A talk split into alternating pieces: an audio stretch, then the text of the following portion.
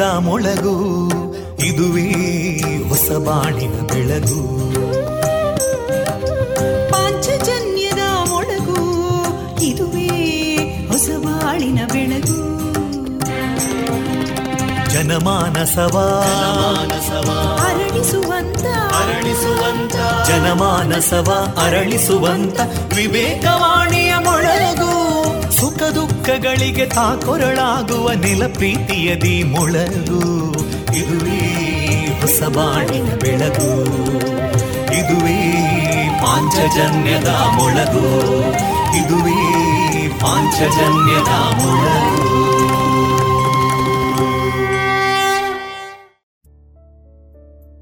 ಆತ್ಮೀಯ ಕೇಳುಗ ಬಾಂಧವರೆಲ್ಲರಿಗೂ ನಮಸ್ಕಾರಗಳು. ನೀವು ಕೇಳ್ತಾ ಇದ್ದೀರಾ radio Panchajanya.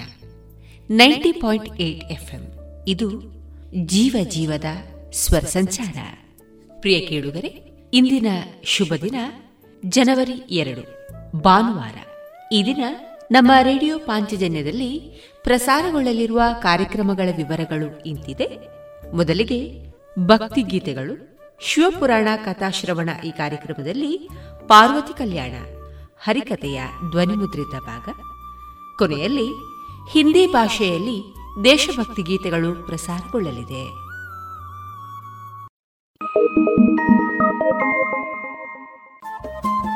ರೇಡಿಯೋ ಪಾಂಚಜನ್ಯ ತೊಂಬತ್ತು ಬಿಂದು ಎಂಟು ಎಫ್ಎಂ ಸಮುದಾಯ ಬಾನುಲಿ ಕೇಂದ್ರ ಪುತ್ತೂರು. ಇದು ಜೀವ ಜೀವದ ಸ್ವರ ಸಂಚಾರ.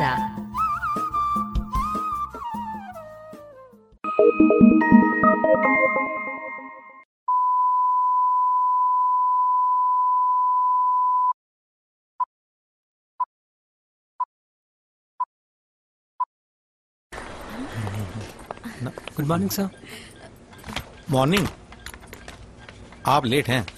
सॉरी सर बहुत ज़रूरी काम था. ज़रूरी काम. इससे भी ज़रूरी? आ, आज मेरा आज क्या आज क्या?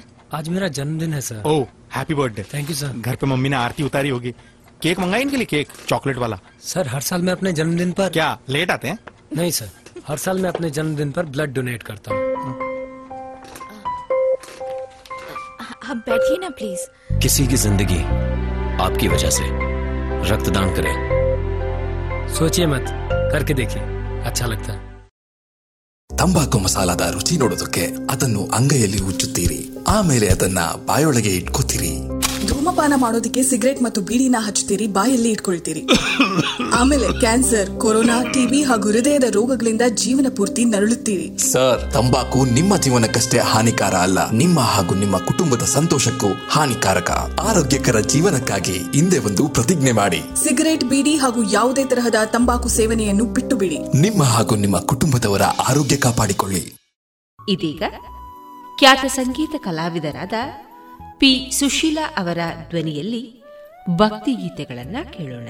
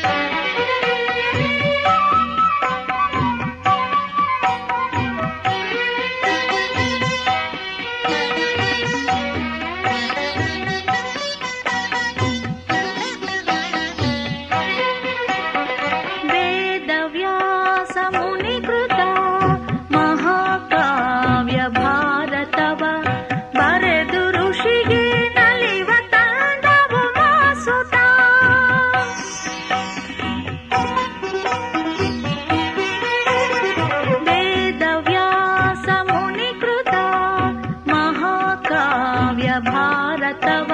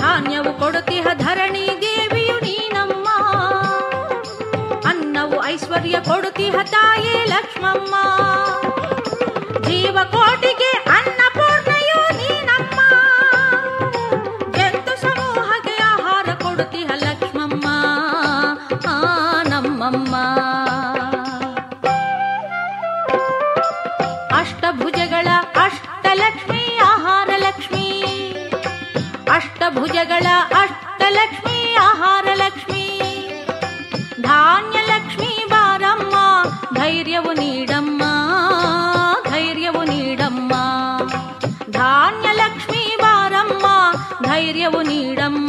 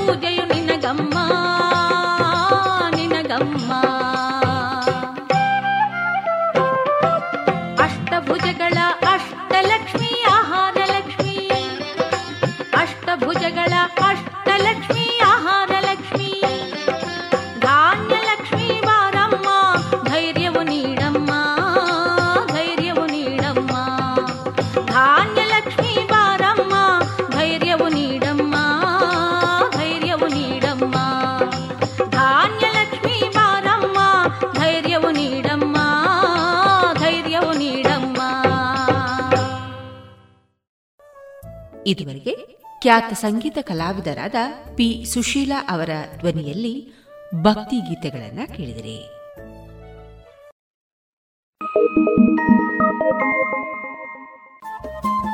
ರೇಡಿಯೋ ಪಾಂಚಜನ್ಯ ತೊಂಬತ್ತು ಬಿಂದು ಎಂಟು ಎಫ್ಎಂ ಸಮುದಾಯ ಬಾನುಲಿ ಕೇಂದ್ರ ಪುತ್ತೂರು. ಇದು ಜೀವ ಜೀವದ ಸ್ವರ ಸಂಚಾರ.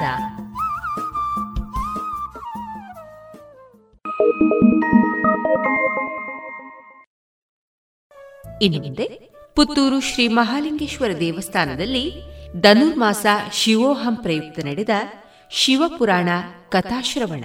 ಈ ಕಾರ್ಯಕ್ರಮದಲ್ಲಿ ಪಾರ್ವತಿ ಕಲ್ಯಾಣ ಹರಿಕತೆಯ ಧ್ವನಿಮುದ್ರಿತ ಭಾಗವನ್ನ ಕೇಳೋಣ. ಹರಿಕತೆ ನೀಡುವವರು ಶ್ರೀಯುತ ಶಮ್ನಾಡಿಗ ಕುಂಬ್ಳೆ, ಹಾರ್ಮೋನಿಯಂನಲ್ಲಿ ಶ್ರೀಯುತ ಸತ್ಯನಾರಾಯಣ ಐಲ ಹಾಗೂ ತಬಲಾದಲ್ಲಿ ಶ್ರೀ ಜಗದೀಶ ಉಪ್ಪಳ. ಇದೀಗ ಕೇಳಿ ಪಾರ್ವತಿ ಕಲ್ಯಾಣ, ಹರಿಕಥಾ ಭಾಗ. ನಮ್ಮ ಮನಸ್ಸಿನ ಆಳದಲ್ಲಿ ಎಷ್ಟು ಜನ್ಮದ ಕೊಳೆತ ನಾರುವ ಗಬ್ಬು ಕತ್ತೆ ನಾಯಿಗಳು ಉಂಟು ಗೊತ್ತುಂಟು ನಮ್ಮ ಮನಸ್ಸಿನಲ್ಲಿ? ಇದೆಲ್ಲ ಶುದ್ಧವಾಗಿ ಬಿಡ್ವೆ ಇದು ಶುದ್ಧವಾಗದ ನಾವು ಎಷ್ಟು ಧ್ಯಾನ ಮಾಡಿದ್ರೆ ಏನು ಪ್ರಯೋಜನ? ಎಷ್ಟು ಹರಿಕಥೆ ಕೇಳಿದ್ರೆ ಏನು ಪ್ರಯೋಜನ? ಎಷ್ಟು ಉಪನ್ಯಾಸ ಕೇಳಿದ್ರೆ ಏನು ಪ್ರಯೋಜನ? ಎಷ್ಟು ಪಂಚಗವ್ಯ ಕುಡಿದ್ರೆ ಏನು ಪ್ರಯೋಜನ? ಎಷ್ಟು ಮಧು ಮಧು ಅಂದ್ರೆ ಅದಲ್ಲ, ಜೇನು ಜೇನು ಜೇನು, ಮಧು, ಅದು ಕುಡಿದ್ರೆ ಏನು ಪ್ರಯೋಜನ? ಏನು ಪ್ರಯೋಜನಕ್ಕೆ ಬರುವುದಿಲ್ಲ. ಆದ್ದರಿಂದ ದಾಸರು ಹೇಳ್ತಾರೆ, ಹೊರಗೆ ಮಿಂದು, ಒಳಗೆ ಮಿಯದವರನ್ನು ಕಂಡು ಬೆರಗಾಗಿ ನಗುತ್ತಿದ್ದನ ಪುರಂದರ ವಿಠಲ. ಮನಶುದ್ಧಿಯಿಲ್ಲದವಗೆ ಮಂತ್ರದ ಫಲವೇನು? ತನು ಶುದ್ಧಿ ಬಗೆ ತೀರ್ಥದ ಫಲವೇನು? ಮನಶುದ್ಧಿ ಇಲ್ಲದ ಬಗೆ ಆದ್ದರಿಂದಲೇ ಭಗವಂತನನ್ನ ನೀನು ಬರಬೇಕು ಅನ್ನುವಂತಹ ಶುದ್ಧಿ ಮನಸ್ಸಿನಿಂದ, ಅತಿ ಕಲ್ಮಶಯುಕ್ತ ಆಗದಿರುವಂತಹ ನಿಷ್ಕಲ್ಮಶ ಮನಸ್ಸಿನಿಂದ ನೀನು ಬರಬೇಕು ಅಂತ ಯಾವಾಗ ಕೂಗಿ ಕರೆಯುತ್ತೇವೋ, ಆಗ ಪರಮಾತ್ಮ ಬರ್ತಾನೆ ಆವಾಗ ಹರ ಸಿಗುತ್ತಾನೆ. ಪರಮಾತ್ಮನನ್ನ ಹರನನ್ನ ಒಲಿಸ್ಲಿಕ್ಕಿರುವ ಸುಲಭವಾದ ಹಾದಿ ಯಾವುದು ಅಂತಂದ್ರೆ ಮೊತ್ತ ಮೊದಲಾಗಿ ಧ್ಯಾನಾದಿಗಳಿಂದ, ಸತ್ಸಂಗಾದಿಗಳಿಂದ ಅನವರತವೂ ನಾವು ಇದನ್ನು ಮಾಡುವ ಮೂಲಕವಾಗಿ. ವಾದಿರಾಜಯತಿಗಳು ಹೇಳ್ತಾರೆ ಹರಿಭಜನೆ ಮಾಡೋ ನಿರಂತರ. ನಿರಂತರ ಅಂತಂದ್ರೆ ನಿರಂತರವಾಗಿ, ನಿರಂತರ ಅಂತಂದ್ರೆ ಇಡೀ ಒಂದು ವರ್ಷದಲ್ಲಿ ಒಂದು ವಾರ. ನಿರಂತರ. ನಾವು ಮಾಡಿದ್ದೇವೆ ನಮ್ಮ ಊರಿನಲ್ಲಿ ನಿರಂತರ. ಹಾಗಲ್ಲ. ಪ್ರತಿನಿತ್ಯವೂ ಕೂಡ, ನಿಯಮಿತವಾಗಿ. ಭಗವಂತನ ಧ್ಯಾನ ಇತ್ಯಾದಿಗಳನ್ನು ಮಾಡಿ ಮನಸ್ಸನ್ನು ಶುದ್ಧಿಪಡಿಸಿ ಆಮೇಲೆ ಪರಮಾತ್ಮ ನೀರು ಬರಬೇಕು ಎಂಬುದಾಗಿ ಕೂಗಿ ಕರಿಬೇಕು. ಭಗವಂತನ ಮುಂದೆ ಬಂದು ನೀನು ಸಿಕ್ಕಬೇಕು ಅಂತ ಕೂಗಿ ಕರಿಬೇಕು. ಆವಾಗ ಭಗವಂತ ಸಿಗುತ್ತಾನೆ ನಾವೆಲ್ಲ ಏನು ಮಾಡ್ತೇವೆ? ದೇವರೆದುರು ಬಂದು ನೀನು ಬರಬೇಕು ಅಂತ ಕೇಳೋದಿಲ್ಲ, ಧನ ಕನಕ ವಸ್ತು ವಾಹನಾದಿಗಳು ಕೊಡಬೇಕು ಅಂತ ಕೇಳ್ತೇವೆ. ದೇವರ ಮುಂದೆ ಬಂದು ಲೌಕಿಕ ವಿಷಯೋಪಭೋಗಗಳನ್ನು ಕೇಳ್ತೇವೆ. ಲೌಕಿಕ ವಿಷಯೋಪಭೋಗಗಳನ್ನು ಕೇಳಿದರೆ ಲೌಕಿಕ ವಿಷಯೋಪಭೋಗಗಳು ಸಿಗ್ತವೆ. ಸ್ವರ್ಗಾಧಿಕ ಫಲಭೋಗ ಭೋಗನವೇ ಭವರೋಗ ಅಂದಿದ್ದಾರೆ. ನಮ್ಮ ಮಹಾರಾಷ್ಟ್ರದ ಸಂತರು ಅದನ್ನು ಹೇಳ್ತಾರೆ. ಸ್ವರ್ಗಾಧಿಕ ಫಲಭೋಗ ಭೋಗನವೇ ಭವರೋಗ. ನಾವು ಸ್ವರ್ಗಾಧಿಕವಾದಂತಹ ಫಲಗಳು ಸಿಕ್ಕಬೇಕು, ಸಂಪತ್ತು ಸಿಕ್ಕಬೇಕು ಅಂತ ನಾವು ಕೇಳ್ತೇವಲ್ಲ, ಅದು ನಿಜವಾಗಿಯೂ ಫಲಭೋಗಗಳಲ್ಲ, ಭವರೋಗವಂತೆ. ನಾವು ಇನ್ನೂ ಕೂಡ ಭೂಮಿಗೆ ಅಂಟಿಕೊಳ್ಳುವಂತಹದ್ದು. ಅದರಿಂದಲೇ ದೇವರ ಮುಂಭಾಗದಲ್ಲಿ ಬಂದು, ದೇವರೇ, ನೀನು ಬರಬೇಕು ಅಂತ ಕೇಳಬೇಕು ಅಂತ ಒಬ್ಬ ವ್ಯಾಪಾರಿಗೆ ಮೂರು ಜನ ಹೆಂಡತಿರಿದ್ರಂತೆ ಈ ಹಿಂದಿನ ಕಥೆ ನಾನು ಮೊದಲೇ ಹೇಳಿದ್ದೇನೆ. ಆರಂಭದಲ್ಲಿ ಹೇಳಿದ್ ನನ್ನ, ಪ್ರಾಚೀನ ಹೇಳುವಂತಹ ಹರಿದಾಸರು. ಹರಿದಾಸರು ಹೇಳಿದ್ದಾರೆ, ಮೂರು ಜನ ಹೆಂಡತಿರಂತೆ ಮನೆಗೆ ಹೋಗಿ ನೀವು ಎರಡು ನೊಕ್ಕ ಲೆಕ್ಕ ಅಡ್ಜಸ್ಟ್ ಮಾಡಬೇಡಿ. ಒಂದೇ ಸಾಕಿಗೆ, ಸದ್ಯಕ್ಕೆ. ಮೂರು ಹಿಂದಿನ ಕಾಲದ ಕಥೆ. ಮೂರು ಜನ ಹೆಂಡರಿದ್ರಂತೆ ವ್ಯಾಪಾರಿಗೆ. ಅವರು ಮೂರನ್ನು ಒಟ್ಟಿಗೆ ಇಟ್ಟರೆ ಗಲಾಟೆ ಮಾಡೋದು ಬೇಡ. ನಮ್ಮಲ್ಲಿ ನೀವು ಕೆಲ ಮನೆಯಲ್ಲಿ ನೋಡಿ ನಾಯಿಗಳನ್ನೆಲ್ಲ ಒಟ್ಟಿಗೆ ಕಟ್ಟಿದ್ರೆ ಕರ ಕರ ಕರ ಕರ ಕರ ಕರ ಮಾಡ್ತಾ ಇರ್ತವೆ ಅದಕ್ಕೆ ಮೂರು, ಬೇರೆ ಬೇರೆ ಪೆಟ್ಟಿಗೆ ಇಟ್ಟು ಮೂರು ಪೆಟ್ಟಿಗೆಯೊಳಗೆ ಮೂರು ನಾಯಿಗಳನ್ನು ಕಟ್ಟೋದು ಹಾಗೆ ಮೂರು ಅಂತಃಪುರಗಳನ್ನು ಮಾಡಿ ಮೂರು ಮನೆಗಳಲ್ಲಿ ಮೂರು, ಮೂವರು ಹೆಂಡಿರನ್ನು ಇಟ್ಟಿದ್ದಾರೆ. ಒಂದನೆಯವರು ಎರಡನೇವರು ಮೂರನೇವರು ನಂಬರ್ ಕೊಟ್ಟಿದ್ದಾರೆ ಮನೆಯ ಒಂದು, ಎರಡು, ಮೂರು. ಇವನು ಪುರುಷತಾಗುವಾಗ ತಿಂಗಳಿನಲ್ಲಿ ಹತ್ತು ದಿವಸ ಒಂದು ಮನೆ, ತಿಂಗಳಿನಲ್ಲಿ ಹತ್ತು ಇನ್ನೊಂದು ಮನೆ, ಹತ್ತು ದಿವಸ ಮತ್ತೊಂದು ಮನೆ. ಇವನು ಅವ್ರಿಗೆ ಆಚಾರ ಏನು ಮಾಡೋದು? ವ್ಯಾಪಾರಿ. ಇವನಿಗೆ ಬೇಕು ಅಂತ ಖಂಡಿತ ಆಗಿದೆ. ದಶರಥನಿಗೆ ಆಗಿದೆ ಒಂದು ನಮಗೆ ಅಂತ ಒಂದು ದಿವಸ ಇವ ಒಂದು ಒಂದು ತಿಂಗಳ ಕಾಲ ಊರು ಬಿಟ್ಟು ಬೇರೆ ಪರ ಊರಿಗೆ ಪರದೇಶಕ್ಕೆ ಹೋಗುವಂತಹ ಒಂದು ಸ್ಥಿತಿ ಬರ್ತದೆ. ಇವನೇನು ಮಾಡ್ತಾನಂತಂದ್ರೆ ಮೊದಲನೇ ಹೆಂಡತಿಯ ಮನೆಗೆ ಬಂದ. ಬಂದು ಹೇಳಿದ್ನಂತೆ, ನೋಡಮ್ಮ, ನಾನು ನಾಳೆಯಿಂದ ಒಂದು ತಿಂಗಳು ನಾನು ಇರುವುದಿಲ್ಲ. ಆದ್ದರಿಂದ ನೀನು ಸ್ವಲ್ಪ ಅಡ್ಜಸ್ಟ್ ಮಾಡಿಕೊಳ್ಬೇಕು ಅಂತ. ಎಲ್ಲಿಗೆ ಹೋಗ್ತೀರಿ ನೀವು ಒಂದು ತಿಂಗಳು? ಆಗ ವ್ಯಾಪಾರ ಹೇಳ್ತಾನೆ, ನಾನು ಹೀಗೆ ನೇಪಾಳ ಎಲ್ಲ ತಿರುಗಿಕೊಂಡು ಬರಬೇಕು ಅಂತ. ಓ, ನೇಪಾಳಕ್ಕೆ ಹೋಗ್ತೀರಾ? ಹಾಗಾದ್ರೆ ನೀವು ಕಾಶಿಯಾಗಿ ಅಲ್ವೇ ಹೋಗೋದು? ಹೌದು. ಹಾಗಾದ್ರೆ ನಾನು ಬರುವಾಗ ಸ್ವಲ್ಪ ಕಾಶಿ ಬನಾರಸ್ ಸೀರೆಲ್ಲ ತಗೊಂಡ್ಬರ್ತೀರಾ ಅಲ್ಲಿ ಒಳ್ಳೊಳ್ಳೆ ಸಿಗ್ತದಂತೆ. ಕಾಂಟ್ರಾಸ್ಟ್ ಸೀರೆ, ಬಹಳ ಒಳ್ಳೆ ಒಳ್ಳೆಯ ಕಲರ್ ರ್ಯಾರ್ ಕಲರ್ಗಳು ಸಿಗ್ತದಂತೆ. ಸ್ವಲ್ಪ ತಗೊಂಡು ಬರ್ತೀರಾ? ಆಯ್ತು ಅಂತ ತಗೊಂಡು ಬರೋಣ ಅಂತ. ಎರಡನೇ ಹೆಂಡತಿ ಮನೆಗೆ ಬಂದ. ನಾನು ಹೀಗೀಗೆ ಹೋಗ್ತಾ ಇದ್ದೇನೆ ಒಂದು ತಿಂಗಳು ಸ್ವಲ್ಪ ಹೌದಾ? ನೇಪಾಳಕ್ಕೆ ಹೋಗ್ತೀರಾ? ನೇಪಾಳಕ್ಕೆ ಹೋಗ್ತೀರಾ? ನಂಗೆ ಸ್ವಲ್ಪ ಈ ಹವಳದ ಮಾಲೆಲ್ಲ ಒಳ್ಳೊಳ್ಳೆ ಸಿಗ್ತದಂತೆ ಅಲ್ಲಿ ಹವಳ ಬೇರೆ ಬೇರೆ ಒರಿಜಿನಲ್ ಇಲ್ಲೆಲ್ಲ ಡೂಪ್ಲಿಕೇಟ್ ಕೊಡ್ತಾ ಇದ್ದಾರೆ. ನಮಗೆ ಒರಿಜಿನಲ್ ಸ್ವಲ್ಪ ಕೊಡ್ತೀರಾ ತಗೊಂಬರ್ತೀರಾ ಸ್ವಲ್ಪ ಸೆಟ್ ಕರೆಕ್ಟ್ ಮಾಡಬೇಕು ಅದನ್ನೆಲ್ಲ. ಕಿವಿಗೆ ಕೈಗೆ ಎಲ್ಲ ಒಂದು ಮ್ಯಾಚಿಂಗ್ ಮ್ಯಾಚಿಂಗ್ ಆಗಿ ಬೇರೆ ಬೇರೆ ಬಣ್ಣದಲ್ಲಿ ಸಿಗ್ತದಂತ ಹವಳದ ಮಾಲೆಗಳನ್ನು ತರ್ತೀರಾ? ಆಯ್ತು, ತರುವ ಮೂರನೇ ಒಳ ಬಳಿಗೆ ಬಂದ. ಮೂರನೇ ಒಳ ಬಳಿಗೆ ಬಂದು ನಾನು ನಾಳೆಯಿಂದ ಒಂದು ತಿಂಗಳು ಇಲ್ಲ ಅಂತ ಹೇಳುವಾಗ ಇವಳು ಕಣ್ಣೀರು ತುಂಬುತ್ತಾಳೆ. ಸ್ವಾಮಿ, ನಿಮ್ಮನ್ನು ಬಿಟ್ಟು ಒಂದು ತಿಂಗಳು ಹೇಗಿರುವುದು? ಇಪ್ಪತ್ತು ದಿವಸ ನಿಮ್ಮನ್ನು ಬಿಟ್ಟಿರುವುದು ಅಂತ ಹೇಳುವಂತಹ ಜೀವನದಲ್ಲಿ ದೊಡ್ಡದೊಂದು ಕರಾಳ ದಿನಗಳನ್ನು ನಾನು ಎದುರಿಸ್ತಾ ಇದ್ದೇನೆ ಈಗಲೇ. ಇನ್ನೂ ನಾನು ಮೂವತ್ತು ದಿವಸಗಳನ್ನು ನಿಮ್ಮನ್ನು ಬಿಟ್ಟು ಹೇಗಿರುವಂಥದ್ದು? ಆದರೂ ನಿಮ್ಮ ವ್ಯಾಪಾರ, ನಿಮ್ಮ ವ್ಯವಹಾರ ನಿಮ್ಮ ವ್ಯವಹಾರ ನಡೆದ್ರೆ ಮಾತ್ರ ನಮ್ಮ ಜೀವನ. ಆದ್ದರಿಂದ ನೀವು ಹೋಗ್ಲಿಕ್ಕೆ ನಾನೇನು ಅಡ್ಡಿ ಮಾಡುವುದಿಲ್ಲ. ಒಂದು ವಿಷಯ ಮಾತ್ರ ತಿಳ್ಕೊಳ್ಳಿ ಸ್ವಾಮಿ, ನಿಮ್ಮನ್ನು ನಂಬಿಕೊಂಡು ಒಂದು ಜೀವ ಇಲ್ಲಿ ಇದೆ ಅಂತ ತಿಳ್ಕೊಳ್ಳಿ, ನಿಮ್ಮನ್ನು ನಾನು ನಿತ್ಯವೂ ಕಾಯ್ತಾ ಇರ್ತೇನೆ, ಬೇಗನೆ ಬರಬೇಕು ಅಂತ ಗಂಡನನ್ನು ಒಪ್ಪಿಸಿ, ಅವಳ ಮುಂದೆಯೇ ದೇವರಿಗೆ ಆರತಿ ಮಾಡಿ ಆರತಿಯನ್ನ ಗಂಡನ ಎದುರು ಭಾಗದಲ್ಲಿ ಹಿಡಿದು ಆ ಆರತಿಯಲ್ಲಿರುವ ತಿಲಕವನ್ನು ಗಂಡನಿಗೆ ತಾನು ತೊಡಿಸಿ, ಪಾದಕ್ಕೆ ನಮಸ್ಕರಿಸಿ, ಅತಿ ಶೀಘ್ರವೇ ಬರಬೇಕು ಅಂತ ನಮಸ್ಕರಿಸಿ ಕಳುಹಿಸಿಕೊಡ್ತಾಳೆ ಒಂದು ತಿಂಗಳು ಕಳೆಯಿತು. ಇವನು ನೇರವಾಗಿ ಮೂರನೇ ಹೆಂಡತಿಯ ಮನೆಗೆ ಬಂದ. ಅವಳು ಜೂನಿಯರ್ ಮೋಸ್ಟ್ ಹೆಂಡತಿ. ಅಲ್ಲಿಗೆ ಬಂದು, ಅಲ್ಲಿಂದ ಹವಳದ ಯಾವ ಕಟ್ಟು ಉಂಟು ಅದನ್ನು ಎರಡನೇ ಹೆಂಡತಿಯ ಮನೆಗೆ ಸೀರೆಯ ಗಂಟು ಏನುಂಟು, ಅದನ್ನು ಒಂದನೇ ಹೆಂಡತಿ ಮನೆ ಕೊಟ್ಟು ಕಳಿಸಿದ ಸೇವಕರಲ್ಲಿ. ಸೇವಕರು ಇದನ್ನು ತಂದು ಇಟ್ಟಾಗ ಅವರಿಬ್ಬರಿಗೂ ಕೋಪ ಬಂತು ನೋಡಿ. ಸೀರೆಯ ಸರಗನ್ನು ಸಂಟಕ್ಕೆ ಕುತ್ತಿ ಏನ್ರಿ, ನಾವೇನು ಗತಿ ಇಲ್ಲದರು ಅಂತ ತಿಳ್ಕೊಂಡಿದ್ದೀರ ನೀವು? ಗಂಡ ಬಂದಿದ್ದಾನೆ, ಗಂಡ ಅಲ್ಲಿ ಹೋಗಿ, ನಾವಿಲ್ಲಿ ಸೀನಿಯರ್ಸ್ ಇದ್ದೇವೆ, ನಮ್ಮನ್ನು ಬಿಟ್ಟು ಅಲ್ಲಿಗೆ ಹೋಗಿ, ನಿಮ್ಮಿಂದ ನನಗೆ ಕಳಿಸಿಕೊಡುದಾ ನಾವು ಸೀನಿಯರ್ ಹೆಂಡ್ರಿ. ನೋಡ, ಅವನು ಫಸ್ಟ್ ಸೀನಿಯರ್ ನೀನು ಸೆಕೆಂಡ್ ಸೀನಿಯರ್ ನಮ್ಮಿಬ್ಬರನ್ನು ಬಿಟ್ಟುಕೊಂಡು ನಮಗೆ ಯಾರೋ ಸೇವಕರಿಂದ ಕೊಟ್ಟು ಕಳುಹಿಸಿ ಆ ಮೂರನೇ ಒಳ ಜೂನಿಯರ್ ಮೋಸ್ಟ್ನ ಮನೆಗೆ ಹೋಗಿದ್ದಾಳಲ್ಲ, ವಿಚಾರಣೆ ಮಾಡಬೇಕಿದನ್ನ ಅಂತ ತರಾಟೆಗೆ ತಕೊಂಡು ಎರಡು ಜನರು ಕೂಡ ಒಬ್ಬಳು ಕೈಯಲ್ಲಿ ಲಟ್ಟಣಿಕೆ, ಇನ್ನೊಬ್ಳು ದೊಡ್ಡ ಒನಕ್ಕೆ ತಕೊಂಡು ಬಂದು ಗಂಡನೊಂದು ಜಗಳ ಮಾಡಲಿಕ್ಕೆ. ನೇರವಾಗಿ ಬಂದು, ರೀ, ಏನ್ರಿ, ನೀವು ಮಾಡಿದ್ದು ಅನ್ಯಾಯ ಅಲ್ವಾ? ಹೀಗೆ ಮಾಡಿದ್ದು ಸರಿಯೇ ಅಂತ ಕೇಳುವಾಗ, ಗಂಡ ಕೇಳ್ತಾನೆ, ನಾನು ಮಾಡಿದ್ದು ಸರಿಯೇ ಅಂತ ಕೇಳಲಿಕ್ಕೆ ನಿನಗೇನು ಅಧಿಕಾರ ಉಂಟು? ನೀನೇನು ಕೇಳಿದ್ದು ನನ್ನಲ್ಲಿ ಹೋಗುವಾಗ? ಸೀರೆ ಕೇಳಿದೆ ಹೌದಾ? ನೋಡು, ನೀನು ಕೇಳಿದ ಸೀರೆಯನ್ನು ನಿನ್ನ ಮನೆಗೆ ಕೊಟ್ಟು ಕಳುಹಿಸಿದ್ದೇನೆ. ನೀನೇ ಕೇಳಿದಿ, ಸೆಟ್ ಸೆಟ್ಟು ಹವಳದ ಮಾಲೆ ಕೇಳಿದ್ಯಲ್ಲ ಹವಳ ಕೇಳಿದ್ಯಲ್ಲ ಈಗ ನೀನು ಕೇಳಿದ್ದನ್ನು ನಿನ್ನೆ ಕೊಟ್ಟು ಕಳುಹಿಸಿದ್ದೇನೆ. ಇವಳೇನು ಕೇಳಿದ್ಲು ಗೊತ್ತೇ? ನೀವು ಸುರಕ್ಷಿತವಾಗಿ ಅತಿ ಶೀಘ್ರವಾಗಿ ಬನ್ನಿ ಅಂತ ನನ್ನನ್ನೇ ಕೇಳಿದ್ದಾಳಾದ್ದರಿಂದ ನಾನು ಇಲ್ಲಿಗೆ ಬಂದಿದ್ದೇನೆ. ನಿಮಗೆ ಬೇಕಾದುದನ್ನು ಕೊಟ್ಟು ಕಳುಹಿಸಿದ್ದೇನೆ. ನಾನೇನು ತಪ್ಪು ಮಾಡಿದೆ ಹೇಳಿ ಅಂತ. ಭಗವಂತನ ಮುಂಭಾಗದಲ್ಲಿ ಬಂದು ಲೌಕಿಕ ವಿಷಯ ಕೇಳುತ್ತೇವೋ, ಲೌಕಿಕ ಸಿಗುತ್ತದೆ.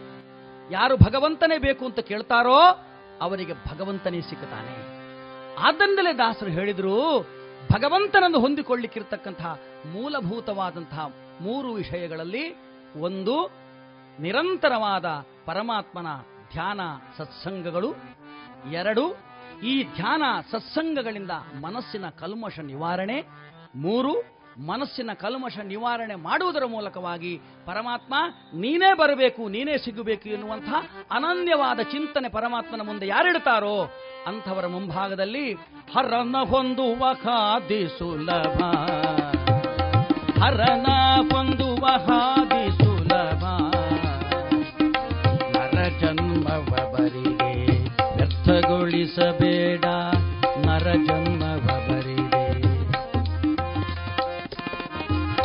ಜನ್ಮವ ಬರಿದೆ ವ್ಯರ್ಥಗೊಳಿಸಬೇಡ ಹರನ ಹೊಂದುವ ಹಾದಿ ಸುಲಭ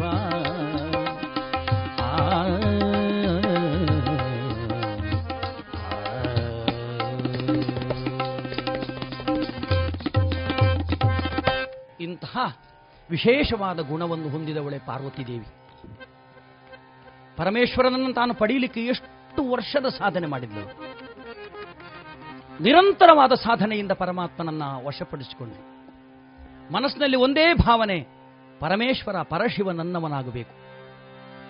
ಪರಮೇಶ್ವರ ಬೇರೆ ಯಾವನೂ ಅಲ್ಲ, ನನ್ನ ಸೊತ್ತು. ಈ ಗಿರಿಜೆಯ ಸೊತ್ತು, ಈ ಪಾರ್ವತಿಯ ಸೊತ್ತು.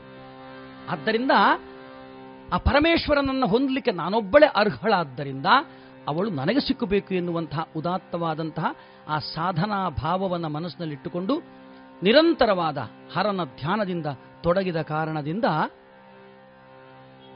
ನಿರಂತರವಾದ ಹರನ ಧ್ಯಾನವನ್ನು ತೊಡಗಿದ ಕಾರಣದಿಂದ ಆ ಪರಮೇಶ್ವರ ಪಾರ್ವತಿಗೆ ತಾನು ವಶನಾಗ್ತಾನೆ ವಿಕಾರಿಯಾದಂತಹ, ಸರ್ವಸಂಗ ಪರಿತ್ಯಾಗಿಯಾದಂತಹ, ತಪನ್ನಿರತನಾಗಿರತಕ್ಕಂತಹ ಆ ಪರಮೇಶ್ವರ ತನ್ನೆಲ್ಲ ವಿಕಾರವನ್ನ ತೊರೆದು, ತನ್ನ ಎಲ್ಲ ತಪಸ್ಸನ್ನು ಕೂಡ ತೊರೆದು, ನೇರವಾಗಿ ಪಾರ್ವತಿಯಲ್ಲಿ ಬರಲಿಕ್ಕೆ ಪಾರ್ವತಿ ತೋರಿದ ಈ ಗುಣಗಳೇ ಕಾರಣವಾಗುತ್ತದೆ ವಿನಃ ಪರಮೇಶ್ವರನಿಗೆ ಮೋಹ ಬಂದು ಪಾರ್ವತಿಯಲ್ಲಿ ಬಂದದ್ದಂತ ಅರ್ಥ ಅಲ್ಲ. ಪಾರ್ವತಿ ಪರಮೇಶ್ವರನ ತಾನು ತನ್ನ ಶಕ್ತಿಯಿಂದ ವಶಪಡಿಸಿಕೊಂಡ. ಯಾವ ಪೀಠಿಕಾ ಭಾಗದಲ್ಲಿ ಹೇಳಿದ್ದೇನೆ ಎಲ್ಲ ಭಾವವನ್ನು ಕೂಡ ತಾನು ತನ್ನಲ್ಲಿ ತುಂಬಿಕೊಂಡು ಆ ಮೂಲಕವಾಗಿ ಪರಮೇಶ್ವರನನ್ನ ಒಲಿಸಿಕೊಂಡು ಆ ಪರಮೇಶ್ವರನನ್ನು ತನ್ನ ವರನನ್ನಾಗಿಸಿ, ತನ್ನವನನ್ನಾಗಿಸಿ ಯಾವ ರೀತಿಯಲ್ಲಿ ತನ್ನ ಜೀವನದಲ್ಲಿ ಸಾಧನೆಯನ್ನು ತೋರುತ್ತಾಳೆ ಕೊನೆಯಲ್ಲಿ ಮಂಗಲಕರವಾದ ಗಿರಿಜಾ ಕಲ್ಯಾಣ ಅಥವಾ ಪಾರ್ವತಿ ಕಲ್ಯಾಣ ಹೇಗೆ ಆಗುತ್ತದೆ ಎನ್ನುವಂತಹ ಕಥಾಭಾಗವನ್ನ ಇನ್ನು ಉಳಿದಿರುವ ಸುಮಾರು ಒಂದು ಗಂಟೆಗಳ ಕಾಲಾವಕಾಶ. ಈ ಕಥಾಶ್ರವಣ ಮಾಡಬೇಕು ಅಂತ ಕೇಳುತ್ತಾ? ಧನುಮಾಸದಲ್ಲಿ ಶ್ರವಣ ಮಾಡುವುದು. ಶ್ರವಣಂ, ಕೀರ್ತನಂ, ವಿಷ್ಣೋಹ ಸ್ಮರಣಂ, ಪಾದಸೇವನಂ, ಅರ್ಚನಂ, ವಂದನಂ, ದಾಸ್ಯಂ, ಸಖ್ಯಂ, ಆತ್ಮನಿವೇದನಂ ಎನ್ನುವ ಒಂಬತ್ತು ವಿಧವಾದ ಭಕ್ತಿಗಳನ್ನ ಭಾಗವತದಲ್ಲಿ ವರ್ಣನೆ ಮಾಡಿದ್ದಾರೆ. ಶ್ರವಣಂ, ಶ್ರವಣ, ಕೀರ್ತನೆ, ವಿಷ್ಣು ಸ್ಮರಣೆ ಪಾದಸೇವನೆ ವಂದನೆ, ಅರ್ಚನೆ, ದಾಸ್ಯ, ಸಖ್ಯ, ಆತ್ಮನಿವೇದನ. ಇದು ಒಂಬತ್ತು ಭಾಗ. ಅದರಲ್ಲಿ ಪ್ರಪ್ರಥಮವಾದಂತಹ ಸ್ಥಾನವನ್ನ ಶ್ರವಣಕ್ಕೆ ಕೊಟ್ಟಿದ್ದಾರೆ. ಕೇಳುವುದು ಅಂತ ಅರ್ಥ. ಪಕ್ಕದವ ಏನೋ ಗುಟ್ಟು ಮಾತನಾಡ್ತಾನೆ ಅಂತ ಕೇಳುವುದಲ್ಲ. ಯಾರೋ ಫೋನ್ ಮಾಡಿದ್ದಾರೆ ಏನು ಅಂತ ಕೇಳುವುದಲ್ಲ. ಹರಿಯ ಅಥವಾ ಹರನ ಕಥೆಯನ್ನ ಕೇಳುವಂತಹದ್ದು. ಈ ಹರನ ಹರಿಯ ಕಥೆಯನ್ನ ಕೇಳುವ ಮೂಲಕವಾಗಿ ಈ ಧನುಮಾಸದ ಸುಂದರ ಕ್ಷಣಗಳನ್ನು ಪಾವನವನ್ನಾಗಿಸಿ ನಮ್ಮ ಮನಸ್ಸಿನ ಒಳಭಾಗದಲ್ಲಿಯೂ ಕೂಡ ಪರಮೇಶ್ವರನನ್ನ ತುಂಬಿಕೊಳ್ಳಿಕ್ಕೆ ನಮಗೆ ಸಾಧ್ಯವಾಗುತ್ತದೋ ಎನ್ನುವಂತಹ ಒಂದು ಪ್ರಯತ್ನವನ್ನ ಮಾಡೋಣ. ಅದಕ್ಕೆ ಯಾವ ರೀತಿಯ ಅವಕಾಶ ಮಾಡಿಕೊಟ್ಟಿದ್ದಾರೆ ಈ ದೇವಳದ ಆಡಳಿತ ವರ್ಗದವರು? ಅವರಿಗೆ ಮೊತ್ತ ಮೊದಲಾಗಿ ಹೃತ್ಪೂರ್ವಕವಾದ ಅಭಿನಂದನೆಗಳನ್ನು ಸಲ್ಲಿಸುತ್ತಾ ಕಥಾಪ್ರವೇಶಕ್ಕೆ ನಿಮ್ಮೆಲ್ಲರ ಅನುಮತಿಯನ್ನು ಕೋರ್ತಾ ಇದ್ದೇನೆ. ನಮ ಪಾರ್ವತಿ ಪತಯೇ ಹರ ಹರ ಮಹದೇವ್. ಸಂಪ್ರದಾಯದಂತೆ ಆರಂಭದಲ್ಲಿ ಭಜನೆಯನ್ನು ಮಾಡಬೇಕು. ಸ್ವಲ್ಪ ಸಮಯದ ಅವಕಾಶ ಕಡಿಮೆ ಇದ್ದದ್ದರಿಂದ ನಿಮ್ಮನ್ನು ಆ ಮಟ್ಟಿಗೆ ಒತ್ತಾಯಿಸದೆ ಮನಸ್ಸಿನಲ್ಲೇ ಭಜನೆಯನ್ನು ಮಾಡಿಕೊಳ್ಳುವ ಒಂದು ಸಂಪ್ರದಾಯವನ್ನು ಇಟ್ಟುಕೊಳ್ಳಿ ಅಂತ ಪ್ರಾರ್ಥನೆ ಮಾಡ್ತಾ ಕಥೆಯನ್ನ ಮುಂದುವರಿಸ್ತಾ ಇದ್ದೇನೆ. ಒಂದು ಗಂಟೆಯಲ್ಲಿ ಪರಮೇಶ್ವರನ ಕಡೆಗೆ ಪಾರ್ವತಿ ಬಂದು ಪಾರ್ವತಿಗೆ ಮದುವೆ ಆಗಬೇಕು. ಬಹಳ ಕಷ್ಟದ ಕೆಲಸ ಅದು. ಪಾರ್ವತಿಗೂ ಕಷ್ಟ, ನನಗೂ ಕಷ್ಟ. ಒಂದು ಗಂಟೆಯಲ್ಲಿ ಹರಿಕಥೆಯನ್ನು ಮುಗಿಸುವಂತಹದ್ದು. ಆದರೆ ಪೀಠಿಕಾ ಭಾಗದಲ್ಲಿ ಅಷ್ಟು ವಿಷಾ ವಿಚಾರವನ್ನು ಹೇಳದೇ ಇದ್ದರೆ ಕಥೆ ಅರ್ಥವಾಗುವುದಿಲ್ಲ. ಅದಕ್ಕೋಸ್ಕರವಾಗಿ ಇನ್ನಿಲ್ಲುವಂತಹ ಒಂದು ಗಂಟೆಗಳ ಅವಕಾಶದಲ್ಲಿ ಕಥೆಯನ್ನ ಆದಷ್ಟು ಶೀಘ್ರ ಮುಗಿಸಿಬಿಡೋಣ. ಕಥಾಭಾಗದಲ್ಲಿ ಅಂದು ದುರಹಂಕಾರಿ ದಕ್ಷನ ಮಂದಮತಿ ಫಲದಿಂದ ಲಂಬಿಕೆ. ನೊಂದು ಬೆಂದಳು ಯಜ್ಞಕುಂಡದ ಅಗ್ನಿಜ್ವಾಲೆಯಲಿ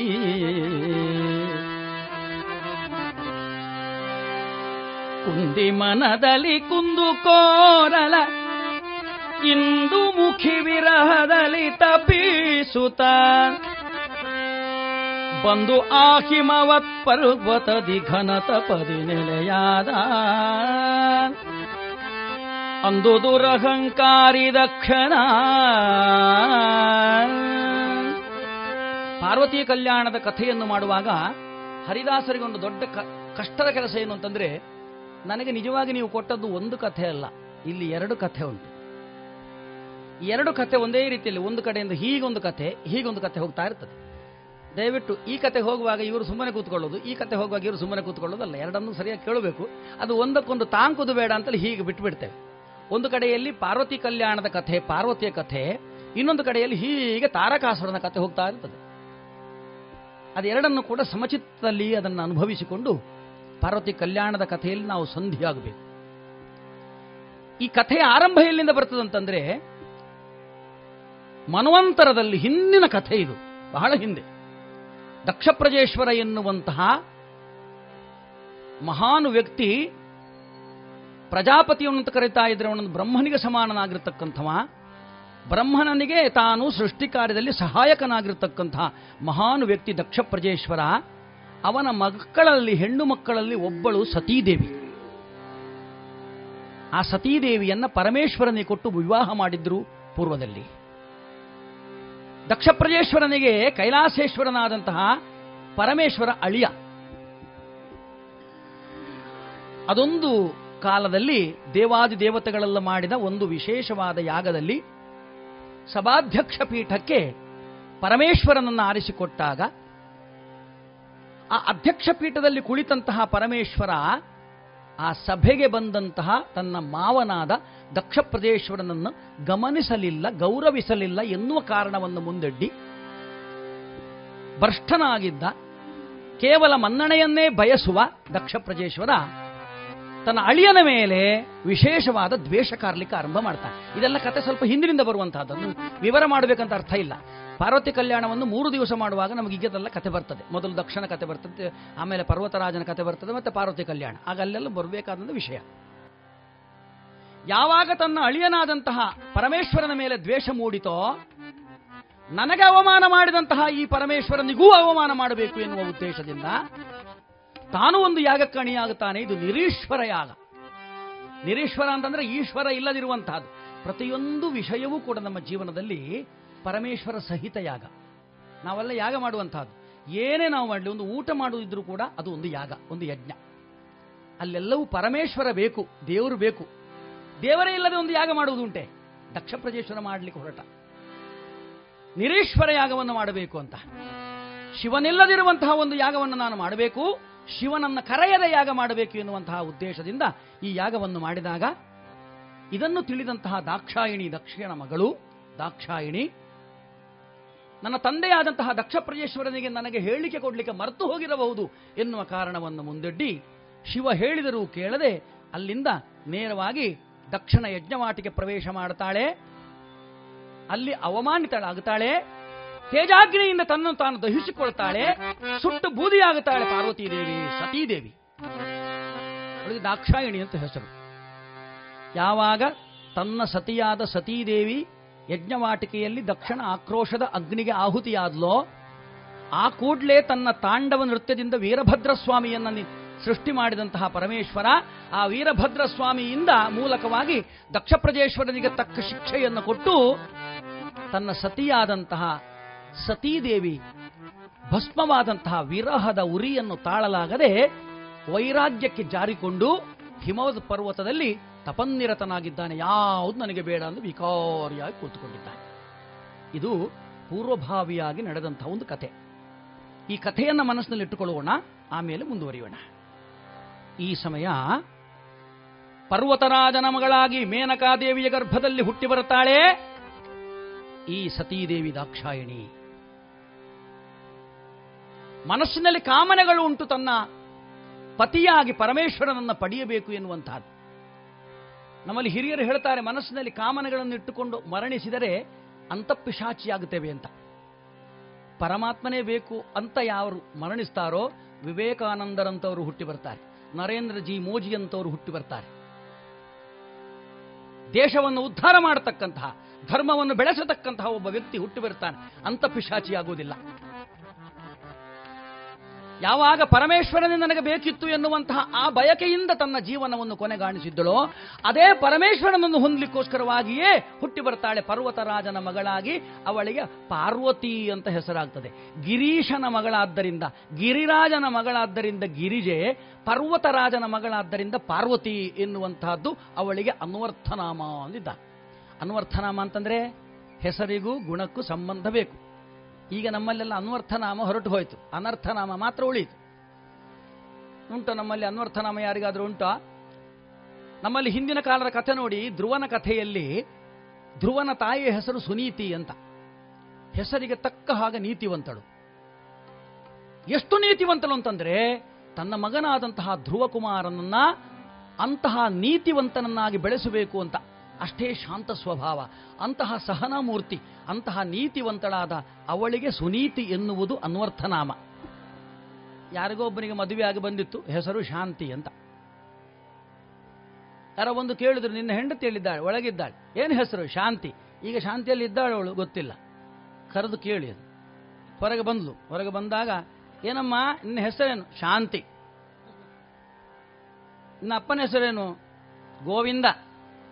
ಅಮ್ಮನ ಹೆಸರೇನು? ರಾಣಿ. ಕಾಪಿ ಮಾಡ್ತಾ ಇರ್ತೀರಾ? ಆಗೋದಿಲ್ಲ. ಪಾಪ ಯಜಮಾನ್ರ ಶಾಂತಿ ನಷ್ಟಾಯ್ತು ಈಗ. ಹೆಸರು ಶಾಂತಿ, ಮನಸ್ಸಿನಲ್ಲಿ ಶಾಂತಿ ಇಲ್ಲ. ಭ್ರಾಂತಿ ಮಾತ್ರ ಇರುವಂತಹದ್ದು. ಇದಕ್ಕೆ ಅನ್ವರ್ಥ ಅಂತ ಹೇಳೋದಿಲ್ಲ, ಅನರ್ಥನಾಮ ಅಂತ ಹೇಳ್ತಾರೆ. ಪಾರ್ವತೀ ದೇವಿ ಎನ್ನುವಂತಹದ್ದು ಅನ್ವರ್ಥ ನಾಮವಾಗಿತ್ತಂತೆ ಪಾರ್ವತೀ ದೇವಿಗೆ. ಬೆಳೆಯುತ್ತಾ ಇದ್ದಾಳೆ ಬೆಳೆಯುತ್ತಾ ಇದ್ದಾಳೆ. ಯಾವಾಗ ಈ ಪಾರ್ವತಿ ಬೆಳೆಯುತ್ತಾಳೋ? ಇತ್ತ ಕಡೆಯಿಂದ. ದೇವಾದಿ ದೇವತೆಗಳೆಲ್ಲ ಸೇರಿ ಈ ಪಾರ್ವತಿಯನ್ನು ಹೇಗಾದರೂ ಮಾಡಿ ಹಿಮವತ್ ಪರ್ವತದಲ್ಲಿ ತಪಸ್ಸು ಮಾಡುತ್ತಿರುವಂತಹ ಪರಮೇಶ್ವರನಿಗೆ ಗಂಟು ಹಾಕಿಸಬೇಕು ಅಂತ ಯೋಚನೆ ಮಾಡ್ತಾರೆ. ಅದಕ್ಕೂ ಕಾರಣ ಉಂಟು. ಮೂರು ಕಾರಣಗಳನ್ನು ಹೇಳ್ತಾರೆ. ಮೂರು ಕಾರಣಗಳು. ಏನು ಅಂತಂದ್ರೆ, ಒಂದನೇ ಕಾರಣ ಏನು ಅಂತಂದ್ರೆ, ಏನೋ ನಮ್ಮ ಕಾರಣದಿಂದಲೋ ಇನ್ಯಾವುದೋ ಕಾರಣಗಳಿಂದಲೋ ಪರಮೇಶ್ವರ ಮತ್ತು ಸತೀದೇವಿ ಅಥವಾ ಪರಮೇಶ್ವರ ಮತ್ತು ದಾಕ್ಷಾಯಿಣಿ ಈ ಇಬ್ಬರು ದಂಪತಿಗಳು ಬೇರ್ಪಟ್ಟಿದ್ದಾರೆ. ನಮ್ಮಲ್ಲಿ ಎಲ್ಲ ಕಥೆ ನೋಡಿ, ಪುರಾಣ ಕಥೆಗಳನ್ನು ನೋಡಿ, ಯಾರು ದಿವ್ಯ ಶಕ್ತಿಗಳನ್ನು ಬೇರ್ಪಡಿಸಲಿಕ್ಕೆ ಪ್ರಯತ್ನ ಪಟ್ಟರು ಅವರೆಲ್ಲ ನಾಶವಾಗಿದ್ದಾರೆ. ರಾಮನಿಂದ ಸೀತೆಯನ್ನು ಬೇರ್ಪಡಿಸಲಿಕ್ಕೆ ರಾವಣ ಪ್ರಯತ್ನ ಪಟ್ಟ ಎಷ್ಟೇ ಬಲಶಾಲಿಯಾಗಿದ್ದರೂ, ಎಂತಹ ಭಕ್ತನೇ ಆಗಿದ್ದರೂ ಕೂಡ, ಎಂತಹ ಸಂಪತ್ತಿದ್ದವನಾಗಿದ್ದರೂ ಕೂಡ, ಎಷ್ಟೇ ಧನಿಕನಾಗಿದ್ದರೂ, ಅಂತಸ್ತಿದ್ದರೂ ಕೂಡ, ಯಾವಾಗ ರಾಮನಿಂದ ಸೀತೆಯನ್ನು ಬೇರ್ಪಡಿಸಿದ್ನೋ, ರಾಮನಿಂದ ಸೀತೆ ಎಂಬಂತಹ ಮಹಾನ್ ಶಕ್ತಿಯನ್ನು ಬೇರ್ಪಡಿಸಿದ್ನೋ, ರಾವಣ, ಆ ರಾವಣ ತಾನು ಶಿಕ್ಷೆಗೊಳಪಟ್ಟ. ತನ್ನ ಎಲ್ಲ ಬಲವನ್ನು ಕಳೆದುಕೊಂಡ. ಇದು ಕಾರಣ ಏನು ಅಂತಂದ್ರೆ, ಈ ಶಕ್ತಿಗಳನ್ನು ಬೇರ್ಪಡಿಸಿದ್ದು. ದಕ್ಷ ಪ್ರಜೇಶ್ವರ ಏನು ಮಾಡಿದ ಅಂತಂದ್ರೆ, ಶಿವನಿಂದ ದಾಕ್ಷಾಣಿಯನ್ನು ಬೇರ್ಪಡಿಸಿದ. ಆ ಕಾರಣದಿಂದ ತಾನು ಶಿಕ್ಷೆಗೊಳಪಟ್ಟ. ಈಗ ಏನಾಗಿದೆ? ನಮ್ಮ ಕಾರಣದಿಂದ, ದೇವಾದಿ ದೇವತೆಗಳ ಯಾವುದೋ ಕಾರಣದಿಂದ. ದೇವಾದಿ ದೇವತೆಗಳು ಅವತ್ತು ಶಿವನಿಗೆ ಆ ಸ್ಥಾನವನ್ನು ಕಲ್ಪಿಸಿಕೊಡದೇ ಇರುತ್ತಿದ್ದರೆ ಮಾವಳಿಯನ ಮಧ್ಯೆ ಏನು ಆಗ್ತಾ ಏನೋ. ಅದಕ್ಕೋಸ್ಕರವಾಗಿ ಈಗ ನಮ್ಮಿಂದಾಗಿ ಹೀಗೆ ಆಗಿದೆ ಅಂತ ತಿಳಿದು ದೇವಾದಿ ದೇವತೆಗಳು ಮತ್ತೊಮ್ಮೆ ಈ ಶಕ್ತಿಗಳನ್ನು ಒಂದು ಮಾಡಬೇಕು ಎನ್ನುವಂತಹದ್ದು ಒಂದು ಕಾರಣ. ಈ ಕಾರಣಕ್ಕೋಸ್ಕರವಾಗಿ ಅವರು ಶಿವನನ್ನ, ಪಾರ್ವತಿಯನ್ನ ಒಂದು ಮಾಡಲಿಕ್ಕೋಸ್ಕರವಾಗಿ ಪ್ರಯತ್ನ ಪಡ್ತಾ ಇದ್ದಾರೆ. ಆದ್ದರಿಂದ ಇಲ್ಲಿ marriages are made in heaven ಅಂತ ಹೇಳುವಂಥದ್ದು ಸ್ಪಷ್ಟ. ದೈವ ನಿರ್ಣಯ ಅಂತ. ಮದುವೆ ಅಲ್ವೇ? ನಮ್ಮಲ್ಲೆಲ್ಲ ಆ ಮಾತು ಹೇಳ್ತೇವೆ ನಾವು. ಮದುವೆ ಎನ್ನುವುದು ದೈವ ನಿರ್ಣಯ ಅಂತ. ಈ ದೇವರು ನಿರ್ಣಯ ಮಾಡಿದಂಥ ಮದುವೆ ಎಲ್ಲರೂ ಬಿಟ್ಟು ಹೋಗುದುಂಟಾ ಒಬ್ಬ ಯಾರೋ ಒಬ್ಬ ಹೇಳಿದ್ನಂತೆ, ಅಮ್ಮ, ನಾನು ಫೇಸ್ಬುಕ್ನಲ್ಲಿ ಒಬ್ಬಳನ್ನು ಲವ್ ಮಾಡಿದ್ದೇನೆ. ನಾನು ಅವಳನ್ನೇ ಮದುವೆ ಮಾಡ್ತೇನೆ. ನಮ್ಮಿಬ್ಬರ ಮದುವೆ ಅಂತ ಹೇಳಿದ್ರೆ marriages are made in heaven ಅಂತ ದೇವರೇ ಹೇಳಿದ್ದು, ನಮ್ಮ ದೈವ ನಿರ್ಣಯ. ನೀನೆಲ್ಲರೂ ಮದುವೆ ಮಾಡ್ಲಿಕ್ಕೆ ಆಗೋದಿಲ್ಲ ಅಂತ ಹೇಳಿಬಿಟ್ರೆ ನಾನು ಆತ್ಮಹತ್ಯೆ ಮಾಡಿಕೊಳ್ತೇನೆ ಅಂತ. ಇವಳು ಹೇಳಿದ್ಲು, ಇವರು ಮನೆಯವರೆಲ್ಲ ಹೇಳಿದ್ರು, ಏನು ಯಾರಂತ ಗೊತ್ತಿಲ್ಲ, ನೀನು ಏನು ಲವ್ ಮಾಡ್ತಿ ಇಲ್ಲ, ನನಗೆ ಗೊತ್ತಿಲ್ಲ, ನಾವು ಫೇಸ್ಬುಕ್ನಲ್ಲಿ ನಾವು ನೋಡದಿದ್ರು ಕೂಡ ನಾವು ಲೈಕ್ ಎಲ್ಲ ಕೊಟ್ಟು, ಆದಷ್ಟು ಲೈಕ್ ಎಲ್ಲ ಕೊಟ್ಟು ನಾವು ಅದನ್ನು ಲವ್ ಆಗಿದೆ ನಮಗೆ ಅದು ಅದನ್ನು ದೈವ ನಿರ್ಣಯ ನಂದು. Marriages are made in heaven ಸರಿಯಪ್ಪ ನಿಮ್ಮ ಮದುವೆ ಆಗು, ಏನು ಮಾಡೋದು, ಏನಂತ ಇವನ ಮಾತು ಕೇಳೋದಿಲ್ಲ ಅಂತ ತಿಳಿದು ಕೊನೆಗೆ ಅವಳನ್ನೆಲ್ಲೋ ಹುಡುಕಿ ತಂದು ಇವರಿವರ ಮದುವೆ ಮಾಡಿಸಿದ. ಮದುವೆ ಆದ ಎರಡೇ ತಿಂಗಳು ಡೈವರ್ಸ್ ಪೇಪರು ಕೋರ್ಟಿಗೆ ಬಂತು. ಕಾರಣ ಏನು ಗೊತ್ತೇ ನಿಮಗೆ ಡೈವರ್ಸ್ಗೆ? ಇವಳು ನಿದ್ರೆ ಮಾಡುವಾಗ ಗೊರಕ್ಕೆ ಹೊಡೆಯುತ್ತಾಳೆ ಅಂತ. ಸಣ್ಣ ವಿಷಯ. ಈಗ ಮ್ಯಾರೇಜಸ್ ಆರ್ ಮೇಡಮ್ ಹೆವನ್ ಆದರೆ ಗೊರಕೆ ಹೊಡೆಯುವುದೊಂದು ಕಾರಣವಾಗ್ತದೋ? ಇಲ್ಲ. ಹಾಗಿದ್ರೆ ಅದು marriages are made in heaven ಅಲ್ಲ marriages are made in Facebook ಫೇಸ್ಬುಕ್ನ ಮದುವೆ ಯಾವತ್ತೂ ನಿಲ್ಲುವುದಿಲ್ಲ. ಆದರೆ ಇಲ್ಲಿ ಪಾರ್ವತಿ ಮತ್ತು ಪರಮೇಶ್ವರರ ಮದುವೆ ದೈವ ನಿರ್ಣಯವಾಗಿತ್ತು. ದೇವಾದಿ ದೇವತೆಗಳು ಯೋಚನೆ ಮಾಡಿದ್ದಾರೆ, ಈ ಮದುವೆ ನಡೆಯಲೇಬೇಕು ಎಂಬುದಾಗಿ. ಆಮೇಲೆ ಎರಡನೆಯದ್ದು, ಗಿರಿಜೆಯ ಮನಸ್ಸಿನಲ್ಲಿ ಪರಮೇಶ್ವರನನ್ನೇ ಮದುವೆಯಾಗಬೇಕೆನ್ನುವ ಹಂಬಲವಿದ್ದದ್ದರಿಂದ ಇವರಿಬ್ಬರನ್ನು ಒಂದುಗೂಡಿಸುವುದು ದೇವಾದಿ ದೇವತೆಗಳಿಗೆ ಎರಡನೇ ಉದ್ದೇಶವಾಗಿತ್ತು. ಮೂರನೇ ಉದ್ದೇಶ ಏನು ಅಂತಂದ್ರೆ, ಅಲ್ಲಿ ನಮುಚಿಯ ಮಗನಾಗಿರತಕ್ಕಂತಹ ಯಾವ ತಾರಕಾಸುರ ಎನ್ನುವಂತಹ ರಕ್ಕಸ ವರಗರ್ವಿತನಾಗಿ ನಾನು ಯಾರಿಂದಲೂ ಸಾಯಬಾರದು ಎನ್ನುವಂತಹ ವರವನ್ನು ಪಡೆದಿದ್ದ, ಅಲ್ಲಿ ಬ್ರಹ್ಮದೇವ ಕೊಟ್ಟ ವರವೂ ಕೂಡ ಇಲ್ಲಿ ಶಿವಪಾರ್ವತಿಯರ ಮದುವೆಗೆ ಕಡ್ಡಾಯವಾಗಿ ನಡೆಯಲೇಬೇಕು ಎನ್ನುವಂತಹ ಕಾರಣವನ್ನು ಮುಂದಿಟ್ಟಿತ್ತಂತೆ. ಯಾರೀ ತಾರಕಾಸುರ? ನಮುಚಿಯ ಮಗ, ಮಹಾನ್ ವೀರ. ಅವನ ಕಥೆಯನ್ನು ಇಂದು ಕಡೆಯಲ್ಲಿ ನೋಡುವ. ಒಂದು ಕಡೆಯಲ್ಲಿ ಪಾರ್ವತಿ ದೇವಿಯನ್ನ, ಒಂದು ಕಡೆಯಲ್ಲಿ ನಮುಚಿಯ ಮಗನಾದ ತಾರಕಾಸುರನ ಕಥೆಯನ್ನು ಕೇಳಿಕೊಂಡು ಹೋಗಬೇಕೀಗ. ತಾರಕಾಸುರನನ್ನ ಕೊಲ್ಲಿಕ್ಕೋಸ್ಕರವಾಗಿ ಶಿವಪಾರ್ವತಿಯರ ಮದುವೆ ಯಾಕೆ ಆಗಬೇಕಾಗಿತ್ತು? ಅಂತಂದ್ರೆ, ಶಿವಪಾರ್ವತಿಯರ ಮದುವೆ ಯಾಕೆ ಆಗಬೇಕಿತ್ತು ಅಂದ್ರೆ, ಶಿವಪಾರ್ವತಿಯರಲ್ಲಿ ಹುಟ್ಟಿದ ಮಗನಿಂದಲೇ ತಾರಕಾಸುರನ ಸಂಹಾರವೂ ಆಗಬೇಕಾಗಿತ್ತು ಯಾವಾಗ ಬ್ರಹ್ಮದೇವನನ್ನ ಕುರಿತು ತಪಸ್ಸು ಮಾಡಿದ್ನೋ, ತಾರಕಾಸುರ ವರವನ್ನು ಕೇಳ್ತಾ ಇದ್ದಾನಂತೆ. ಹೇ ಬ್ರಹ್ಮದೇವ, ನನಗೆ ಸಾಯದಿರುವಂತಹ ವರ ಕೊಡು. ಹಗಲಿರುಳ್ಳು ಹೊರಗೊಳ್ಳಗೆ ಧರೆಯಲಿ ಗಗನದಲ್ಲಿ ಸುರನರರ ಕೈಯಲ್ಲಿ ಜಗನುಮಯ ಕೊಡು. ಸಾಯದಂತಿಖವರವನೆನಗ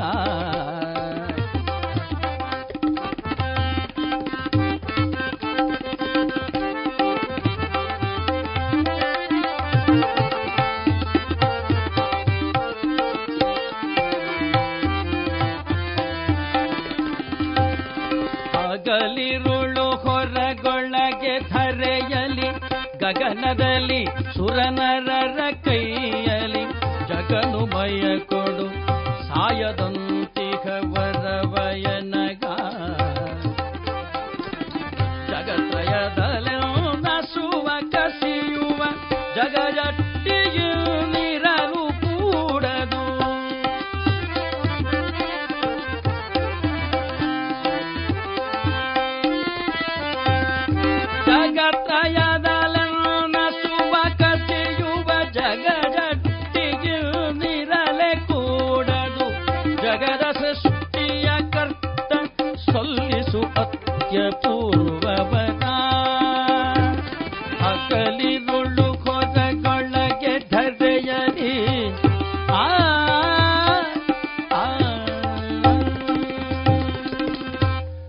ಹಗಲು ಸಾಯಬಾರ್ದು, ಇರುಳು ಸಾಯಬಾರ್ದು, ಮೇಲೆ ಸಾಯಬಾರ್ದು, ಕೆಳಗೆ ಸಾಯಬಾರ್ದು, ಆಚೆ ಸಾಯಬಾರ್ದು, ಈಚೆ ಸಾಯಬಾರ್ದು. ಎಲ್ಲೆಲ್ಲೂ ಸಾಯಬಾರ್ದು ನಾನು, ಯಾರಿಂದಲೂ ಸಾಯಬಾರದು ಎನ್ನುವಂತಹ ವರವನ್ನ ಯಾವಾಗ ತಾರಕಾಸುರ ಪಡೆಯುತ್ತಾನೋ, ಆವಾಗಲೇ ಬ್ರಹ್ಮದೇವ ಹೇಳ್ತಾನೆ, ಹುಟ್ಟಿದ ಮನುಷ್ಯ ಸಾಯಬೇಕು.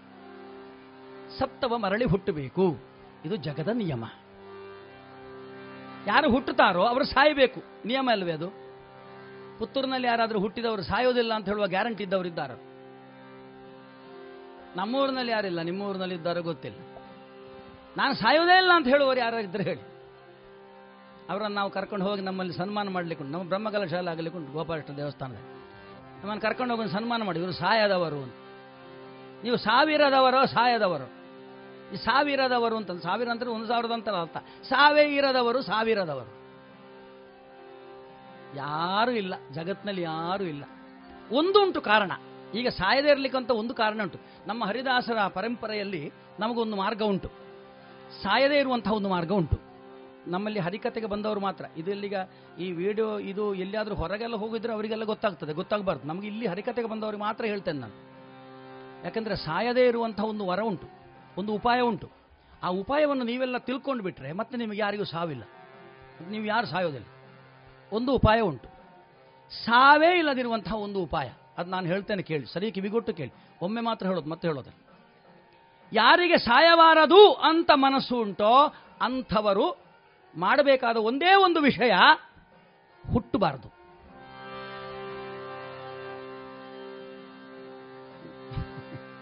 ಏ, ನಾನು ಜೋಕ್ ಹೇಳಿದ್ದ ನಾನೇನ ಜೋಕ್ ಹೇಳ್ತಾ ಇದ್ದೇನೆ ತಿಳ್ಕೊಂಡ್ರ? ಅಲ್ಲ. ತಾತ್ವಿಕ ಚಿಂತನೆ ಮಾಡಿಕೊಳ್ಬೇಕಿಲ್ಲಿ. ಹುಟ್ಟುವುದು ಅಂದ್ರೆ ಅರ್ಥ ಏನು? ಒಮ್ಮೆ ಹುಟ್ಟಿದ ಮನುಷ್ಯನಿಗೆ ಮರಣ ಉಂಟೇ ಉಂಟು. ಅವನಿಗೆ ಯಾವತ್ತೂ ಕೂಡ ಯಾರೋ ಅವನನ್ನು ತಡಿಲಿಕ್ಕೆ ಆಗೋದಿಲ್ಲ. ಆದರೆ ಒಮ್ಮೆ ಹುಟ್ಟಿ ಮರಣಿಸಿದ ನಂತರ ಮತ್ತೆ ಹುಟ್ಟಬಾರದು. ಅಂಥವರಿಗೆ ಮರಣ ಇಲ್ಲ. ಹಾಗಿದ್ರೆ ನಾವು ಎಂದೂ ಹುಟ್ಟದಿರುವಂತಹ ಒಂದು ಸ್ಥಿತಿಯನ್ನು ಪಡೆಯಬೇಕು. ಬ್ರಹ್ಮದೇವ ಹೇಳ್ತಾನೆ, ಹೇ ತಾರಕ, ನಿನಗೆ ಅಂತಹ ವರವನ್ನು ಕೊಡ್ಲಿಕ್ಕೆ ಆಗೋದಿಲ್ಲ. ಆದರೆ ಒಂದು ವರವನ್ನು ಮಾತ್ರ ನಾನು ಕೊಡಬಲ್ಲೆ. ಏನಂತಂದ್ರೆ, ನೀನು ಯಾರಿಂದ ಸಾಹಿತಿ ಅಂತ ಹೇಳಬಹುದು ನಿನಗೆ. ನೀನು ಹೇಗೆ ಸಾಹಿತಿ ಅಂತ ಹೇಳಬಹುದು. ಆದ್ದರಿಂದ ಸ್ವಲ್ಪ ಜಾಗರೂಕನಾಗಿರಬಹುದು ನೀನು. ಹೇಗೆ ಸಾಹಿತ್ಯನ ಹೇಳಪ್ಪ? ಹಾಗಿದ್ರೆ, ನೀನು ಹೇಗೆ ಸಾಹಿತಿ ಅಂತಂದ್ರೆ, ಜನಿಸೆ ಶಿವನಿಗೆ ಆರ್ಮುಗನು, ಸೇನಾನಿಯಾಗಿರೆ ನಡೆದ ಕದನದಿ. ಹೇ ತಾರಕಾಸುರ, ನೀನು ಯಾವಾಗ ಸಾಹಿತಿ ಅಂತಂದ್ರೆ ಜನಿಸೆ ಶಿವನಿಗೆ ಆರ್ಮೊಗನು, ಸೇನಾನಿಯಾಗಿರೆ ನಡೆದ ಕದನದಿ. ಹನನವಾಗಲಿ ನಿನ್ನ ಹರಣವು ದಾನವಾಗ್ರಜನೇ. ಹೇ ದಾನವಾಗ್ರಜನಾಗಿರುವಂತಹ ತಾರಕಾಸುರ, ನಿನಗೆ ಮರಣವೇ ಇಲ್ಲದಂತಹ ವರವನ್ನು ಕೊಡ್ಲಿಕ್ಕೆ ಆಗೋದಿಲ್ಲ. ಆದರೆ ಶಿವನಿಗೆ ಮಗನು ಹುಟ್ಟಿ, ಪಾರ್ವತೀ ದೇವಿಯನ್ನು ಶಿವ ಮದುವೆಯಾಗಿ ಆ ಶಿವ ಪಾರ್ವತಿಯರಿಗೆ ಒಬ್ಬ ಮಗನು ಹುಟ್ಟಿ, ಅಂತಹ ಆರು ಮೊಗನು ಆರು ಮುಖವಿರುವಂತಹ ಆ ಕಂದ ದೇವಸೇನಾನಿತ್ವವನ್ನು ಪಡೆದಾಗ, ದೇವಸೇನಾಧಿಪತ್ಯವನ್ನು ವಹಿಸಿಕೊಂಡು ಯುದ್ಧ ಮಾಡಿದಾಗ ಆ ಯುದ್ಧದಲ್ಲಿ ಮಾತ್ರ ನಿನಗೆ ಮರಣವಾಗುತ್ತದೆ. ಜಾಗೃತಿಯಾಗಿಟ್ಟುಕೋ ಎಂಬುದಾಗಿ ಮರಣದ ಬೀಜವನ್ನ ತಾರಕನಿಗೆ ತಿಳಿಸಿ ಬ್ರಹ್ಮದೇವ ಅಂತರ್ಧಾನನಾದಾಗ ವಿಕಟಟ್ಟಹಾಸ ಮಾಡಿ ನಗುತ್ತಾ ಇದ್ದಾನಂತೆ ತಾರಕಾಸುರ. ಯಾಕೆ? ಜಗತ್ತಿನಲ್ಲಿ ಒಂದು ಆಗುವ ಕೆಲಸವೇ ಒಂದನೆಯದ್ದು ಏನು ಅಂತಂದ್ರೆ ಶಿವ ಪಾರ್ವತಿಯರ ಮದುವೆ. ಇದು ಆಗದ ಕೆಲಸ. ಯಾಕೆಂದ್ರೆ ಪರಮೇಶ್ವರ ಹೇಗಿದ್ದಾನಂತ ನನಗೆ ಗೊತ್ತುಂಟು. ಹಿಮವತ್ ಪರ್ವತದಲ್ಲಿ ಅವನಿಗೆ ಏನಿಲ್ಲ, ಮರದ ಕೊರಡನಾಗಿದ್ದಾನೆ ಅವ. ವಿಕಾರಿಯಾಗಿದ್ದಾನೆ, ಭಿಕಾರಿಯಾಗಿದ್ದಾನೆ ವೈರಾಗ್ಯ ಮೂರ್ತಿಯಾಗಿದ್ದಾನೆ ದಕ್ಷಿಣಾಮೂರ್ತಿಯಾಗಿ ಕೂತ್ಕೊಂಡಿದ್ದಾನೆ. ಅವನ ಹತ್ರ ಯಾವ ಹುಡುಗಿಯೂ ಹತ್ರ ಹೋಗುವಾಗ ಇಲ್ಲ. ಅವನಿಗೆ ಮದುವೆ ಆಗೋ ಪರಿಸ್ಥಿತಿಯಲ್ಲೇ ಇಲ್ಲ ಅಂತಹ ಪರಮೇಶ್ವರ. ಅಂಥವನಿಗೆ ಪಾರ್ವತಿ ದೇವಿಯನ್ನು ಕೊಟ್ಟು ಮದುವೆ ಮಾಡಿಸೋದು? ಪಾರ್ವತಿಯನ್ನು ಒಪ್ಪುತ್ತಾನೋ? ಸರಿ, ಒಂದು ಕಾರಣ ಅದು. ಇನ್ನೊಂದು, ಆರು ಮಗನಂತೆ. ಏನು ಆರು ಮುಖದ ಮಗು ಹುಟ್ಟಲಿಕ್ಕೆ ಸಾಧ್ಯ ಉಂಟು ಜಗತ್ತಿನಲ್ಲಿ? ಅಂಥದ್ದು ನಡಲಿಕ್ಕೆ ಸಾಧ್ಯ ಉಂಟು. ಹಾಗಿದ್ರೆ ಅಸಂಭವವಾದಂತಹ ವಿಚಾರವನ್ನು ತಿಳಿಸಿದ್ದಾನೆ ಬ್ರಹ್ಮದೇವನಾದ್ದರಿಂದ ನನಗೆ ಮರಣವಿಲ್ಲ ಅಂತ ಯಾವಾಗ ತಿಳಿಯಿತೋ, ಆ ತಕ್ಷಣ ತನ್ನ ಎಲ್ಲ ಸೇನೆಯನ್ನ ಕಟ್ಟಿಕೊಂಡು ನೇರವಾಗಿ ದೇವಲೋಕಕ್ಕೆ ಧಾಳಿಯನ್ನಿಡುತ್ತಾನಂತೆ ದುರುಳ ದೈತ್ಯನು ಅಟ್ಟಹಾಸವನ್ನಿಟ್ಟ ಕ್ಷಣ ಮಾತ್ರದಲ್ಲಿ ದೇವನಗರಿಗೆ ಧಾಳಿಯಿಟ್ಟ.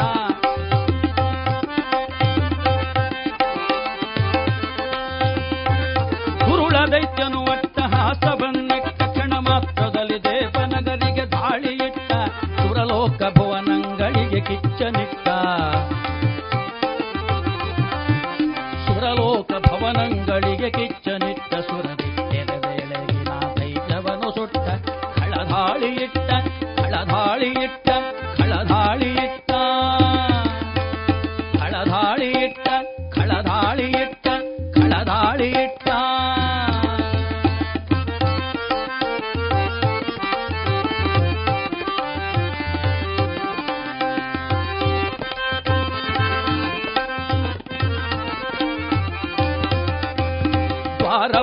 ದ್ವಾರಪಾಲಕರಾಗಿ ಅಷ್ಟದಿಕ್ಪಾಲಕರು ಸುರರಪ್ಸರೆಯರೆಲ್ಲ ತೊತ್ತಿರವರು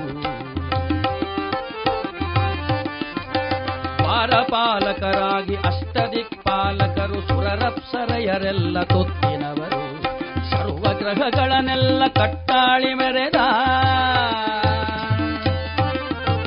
ಸರ್ವಗ್ರಹಗಳನ್ನೆಲ್ಲ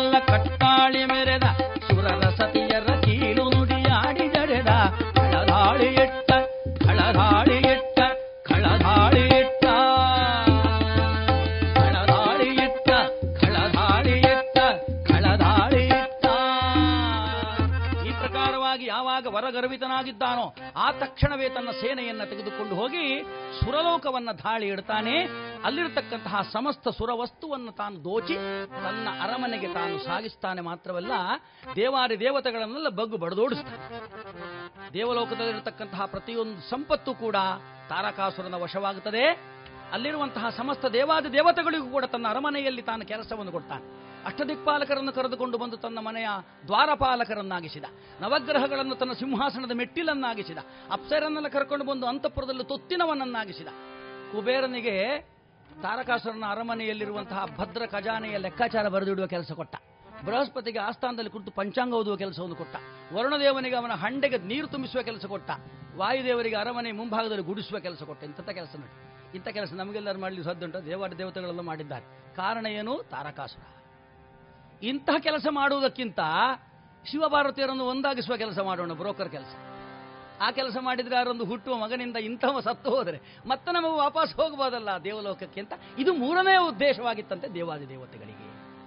ಈ ಎಲ್ಲ ಕಾರಣದಿಂದ ಒಂದು ಕಡೆಯಲ್ಲಿ ಆ ಪ್ರಯತ್ನ ನಡೆಯುತ್ತಾ ಇದೆ. ದೇವಾದಿ ದೇವತೆಗಳು ಶಿವನನ್ನು, ಪಾರ್ವತಿಯರನ್ನು ಒಂದಾಗಿಸ್ಲಿಕ್ಕೆ ಪ್ರಯತ್ನ ಪಟ್ಟರೆ ಯಾರೋ ಒಬ್ಬರಿಂದ ನಮಗೆ ಪರಮಾತ್ಮನ ಒಲುಮೆ ಸಿಕ್ಕುವುದಲ್ಲ. ನಾವಾಗಿಯೇ ಸಾಧನೆ ಮಾಡಬೇಕು ಬಂಧುಗಳೇ. ಭಗವಂತನ ಒಲುಮೆ ಸಿಕ್ಕಬೇಕು ಅಂತಿದ್ರೆ ಇನ್ನೊಬ್ಬರು ಯಾರೋ ಏನೋ ನಮಗೆ ಸಹಾಯ ಮಾಡುವುದಲ್ಲ, ನಮ್ಮ ಸಾಧನೆ ಮುಖ್ಯ. ನಾವು ಮಾಡುವ ಸಾಧನೆ ಮುಖ್ಯ. ಇಲ್ಲಿ ಪಾರ್ವತೀ ದೇವಿಯೂ ಕೂಡ ಪರಮೇಶ್ವರನನ್ನು ಹೊಂದಲಿಕ್ಕೆ ಸಾಧನೆ ಮಾಡಲಿಕ್ಕೆ ಆರಂಭ ಮಾಡಿದ್ದಾಳೆ.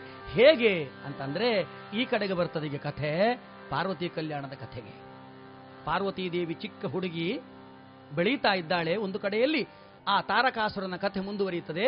ಇನ್ನೊಂದು ಕಡೆಯಲ್ಲಿ ಪಾರ್ವತೀ ದೇವಿ ಬೆಳೆಯುತ್ತಾ ಇರುವಂತಹ ಸಂದರ್ಭದಲ್ಲಿ ಒಂದು ದಿವಸ ನಾರದ ಮಹರ್ಷಿಗಳು ಈ ಪರ್ವತರಾಜನ ಆಸ್ಥಾನಕ್ಕೆ ತಾನು ಬರ್ತಾರೆ. ಬಾಯಿಯಲ್ಲಿ ನಾಮಸ್ಮರಣೆಯನ್ನು ಮಾಡ್ತಾ ಮಾಡ್ತಾ ಬರ್ತಾ ಇದ್ದಾರಂತೆ. ಮುರಕರ ನಗದರ ಮುಕುಂತ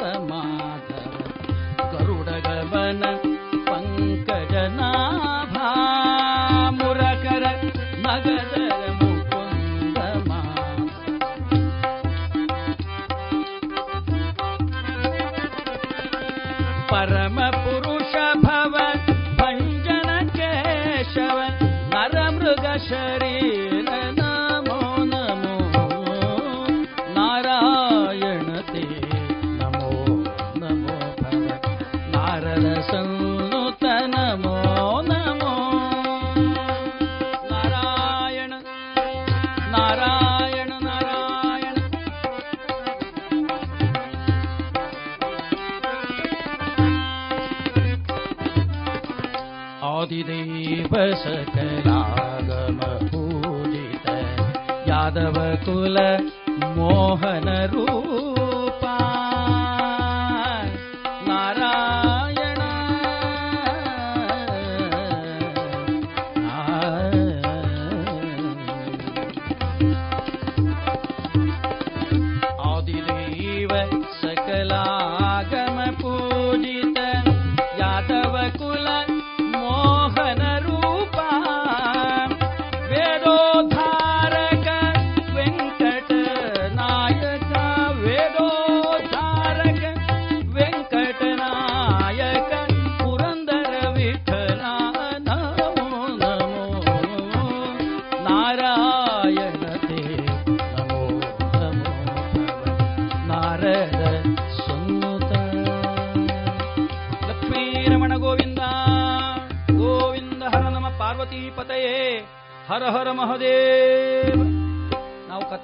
ಕೇಳ್ತಾ ಏನು ಮಾಡ್ತೇವೆ ಅಂತಂದ್ರೆ ಸುಮ್ಮನೆ ನಿದ್ರೆ ಮಾಡಿಬಿಡ್ತೇವೆ.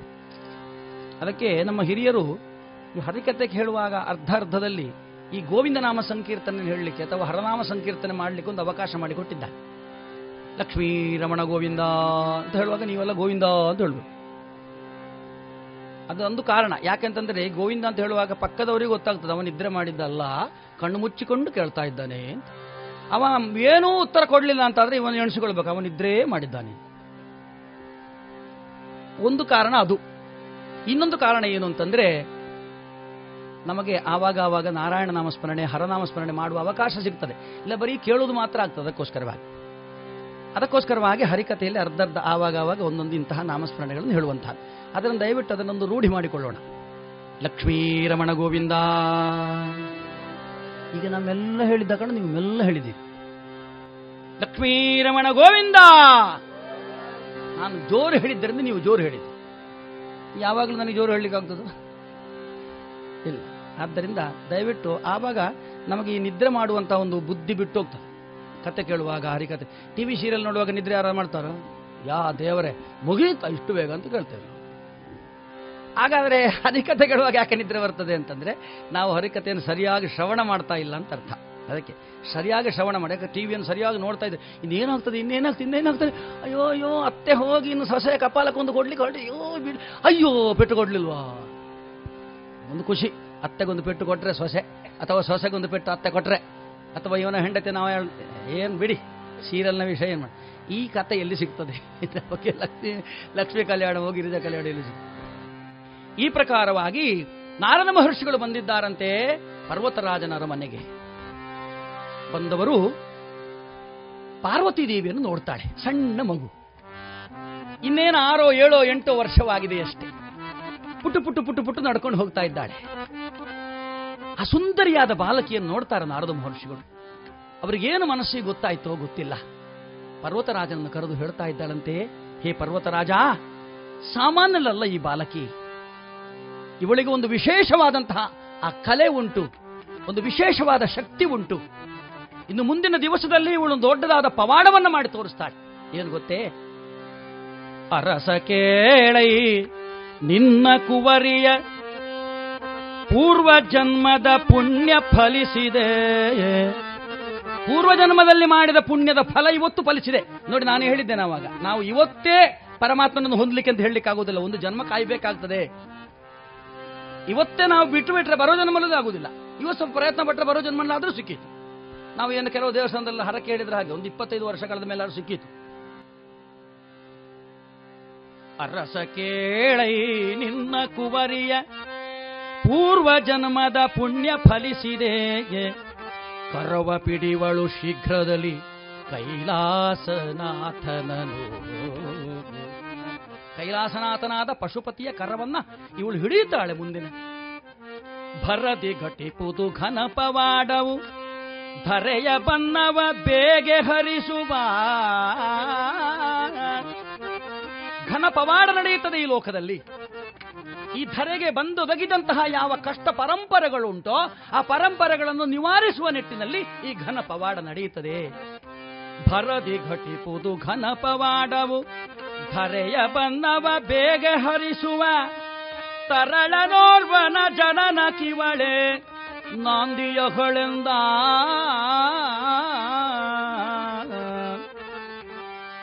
ಜಗತ್ತಿನ ದುಃಖದ ಕಷ್ಟೆಯನ್ನ ಕಡಿಯುವ ಬನ್ನದ ಭಾರವನ್ನ ಇಳಿಸುವಂತಹ ಒಬ್ಬ ತರಳನ ಜನ್ಮಕ್ಕೆ ನಿನ್ನ ಮಗಳಾದಂತಹ ಪಾರ್ವತಿ ಕಾರಣಲಾಗ್ತಾಳೆ ಎನ್ನುವ ಶುಭ ವಾರ್ತೆಯನ್ನು ತಿಳಿಸುವುದರ ಮೂಲಕವಾಗಿ ಅದರ ಜೊತೆಯಲ್ಲಿ ಪರಮೇಶ್ವರನನ್ನ ಇವಳು ವಿವಾಹವಾಗುತ್ತಾಳೆ ಅಂತ. ಯಾವಾಗ ಪರಮೇಶ್ವರನನ್ನು ನನ್ನ ಮಗಳು ವಿವಾಹವಾಗುತ್ತಾಳೆ ಎನ್ನುವಂತಹ ವಿಷಯ ತಿಳಿಯಿತೋ, ಪರ್ವತರಾಜ ಮೇನಕೆಯರು ಥರಥರನ ನಡುಗಿದರಂತೆ. ಏನು? ನನ್ನ ಮಗಳು ಆ ವಿಕಾರಿಯನ್ನ, ಭಿಕಾರಿಯನ್ನ, ಬೈರಾಗಿಯನ್ನ ಮದುವೆಯಾಗುವುದೇ? ಸಮಸ್ತವನ್ನು ತೊರೆದು ಅರನಗ್ನಾವಸ್ಥೆಯಲ್ಲಿ ಹಿಮವತ್ ಪರ್ವತದಲ್ಲಿ ತಪಸ್ಸಿಗೆ ಕುಳಿತಂತಹ ಬಟ್ಟೆ ಹುಟ್ಟಿದ್ದಾನೋ ಅಂತ ಗೊತ್ತಿಲ್ಲವ? ಸ್ನಾನ, ಅವನಿಗೆ ವರ್ಜ್ಯ ಕಂಠದಲ್ಲಿ ನಾಗೇಂದ್ರ, ಶಿರದಲ್ಲಿ ಚಂದ್ರ. ಅವನ ಪರಿಸ್ಥಿತಿ ಕಂಡ್ರೆ ಅವನನ್ನು ನನ್ನ ಮಗಳನ್ನು ಕೊಟ್ಟು ಮದುವೆ ಮಾಡುವುದು ಅವನಿಗೆ? ಅಂಥವನಿಗೆ ಮದುವೆ ಮಾಡುವುದು ಆ ವಿಕಾರಿಗೆ, ಭಿಕಾರಿಗೆ? ನಾರದರೆ ಏನು ಮಾತು ಹೇಳ್ತಾ ಇದ್ದೀರಿ ನೀವು? ಅಂತಹದೊಂದು ಭವಿಷ್ಯ ನನ್ನ ಮಗಳ ಜೀವನದಲ್ಲಿ ನಡೆಯುತ್ತದೆ ಏನು? ಈ ಮಾತುಗಳನ್ನು ಹೇಳುವಾಗ ನಾರದರು ನಗುತ್ತಾರೆ. ಏನು ನೀನು ಶಿವನನ್ನು ಹೀಗೆ ತಿಳ್ಕೊಂಡಿದ್ದೀಯ ನೀನು? ಅಂಧನಾಗಬೇಡ, ಮೂಢನಾಗಬೇಡ, ಅಜ್ಞಾನಿಯಾಗಬೇಡ, ಪರಮೇಶ್ವರ ಏನು ಅಂತ ತಿಳ್ಕೊ. ಅವನ ಮಹಿಮೆಗಳೇನು ಗೊತ್ತೇ? ಒಂದೊಂದಾಗಿ ಪರಮೇಶ್ವರನ ಮಹಿಮೆಗಳನ್ನ ಆ ಪರ್ವತರಾಜನ ಮುಂಭಾಗದಲ್ಲಿ ವರ್ಣನೆ ಮಾಡ್ತಾನೆ. ಆಲಿಸು ಶಂಭುವಿನ ಮಹಿಮೆಗಳ, ಆಲಿಸು ಶಂಭುವಿನ ಮಹಿಮೆಗಳ, ಲೀಲಾಮಯನ ಲೀಲೆಗಳ, ಆಲಿಸು ಶಂಭುವಿನ ಮಹಿಮೆಗಳ. ಆ ಶಂಭುವಿನ, ಆ ಮೃಢನ, ಆ ಪರಮೇಶ್ವರನ ಮಹಿಮೆಯನ್ನ ಆಲಿಸು, ನಾನು ಹೇಳ್ತಾ ಇದ್ದೀನಿ ಕೇಳು. ಆ ಮಹಿಮೆಯನ್ನು ಕೇಳಿದ ಮೇಲಾದರೂ ಕೂಡ ನಿನಗೆ ಪರಮೇಶ್ವರನಿಗೆ ನನ್ನ ಮಗಳನ್ನು ಕೊಡಬೇಕು ಅಂತ ಮನಸ್ಸಾದರೆ ಬಹಳ ಉತ್ತಮವಾಗ್ತದೆ.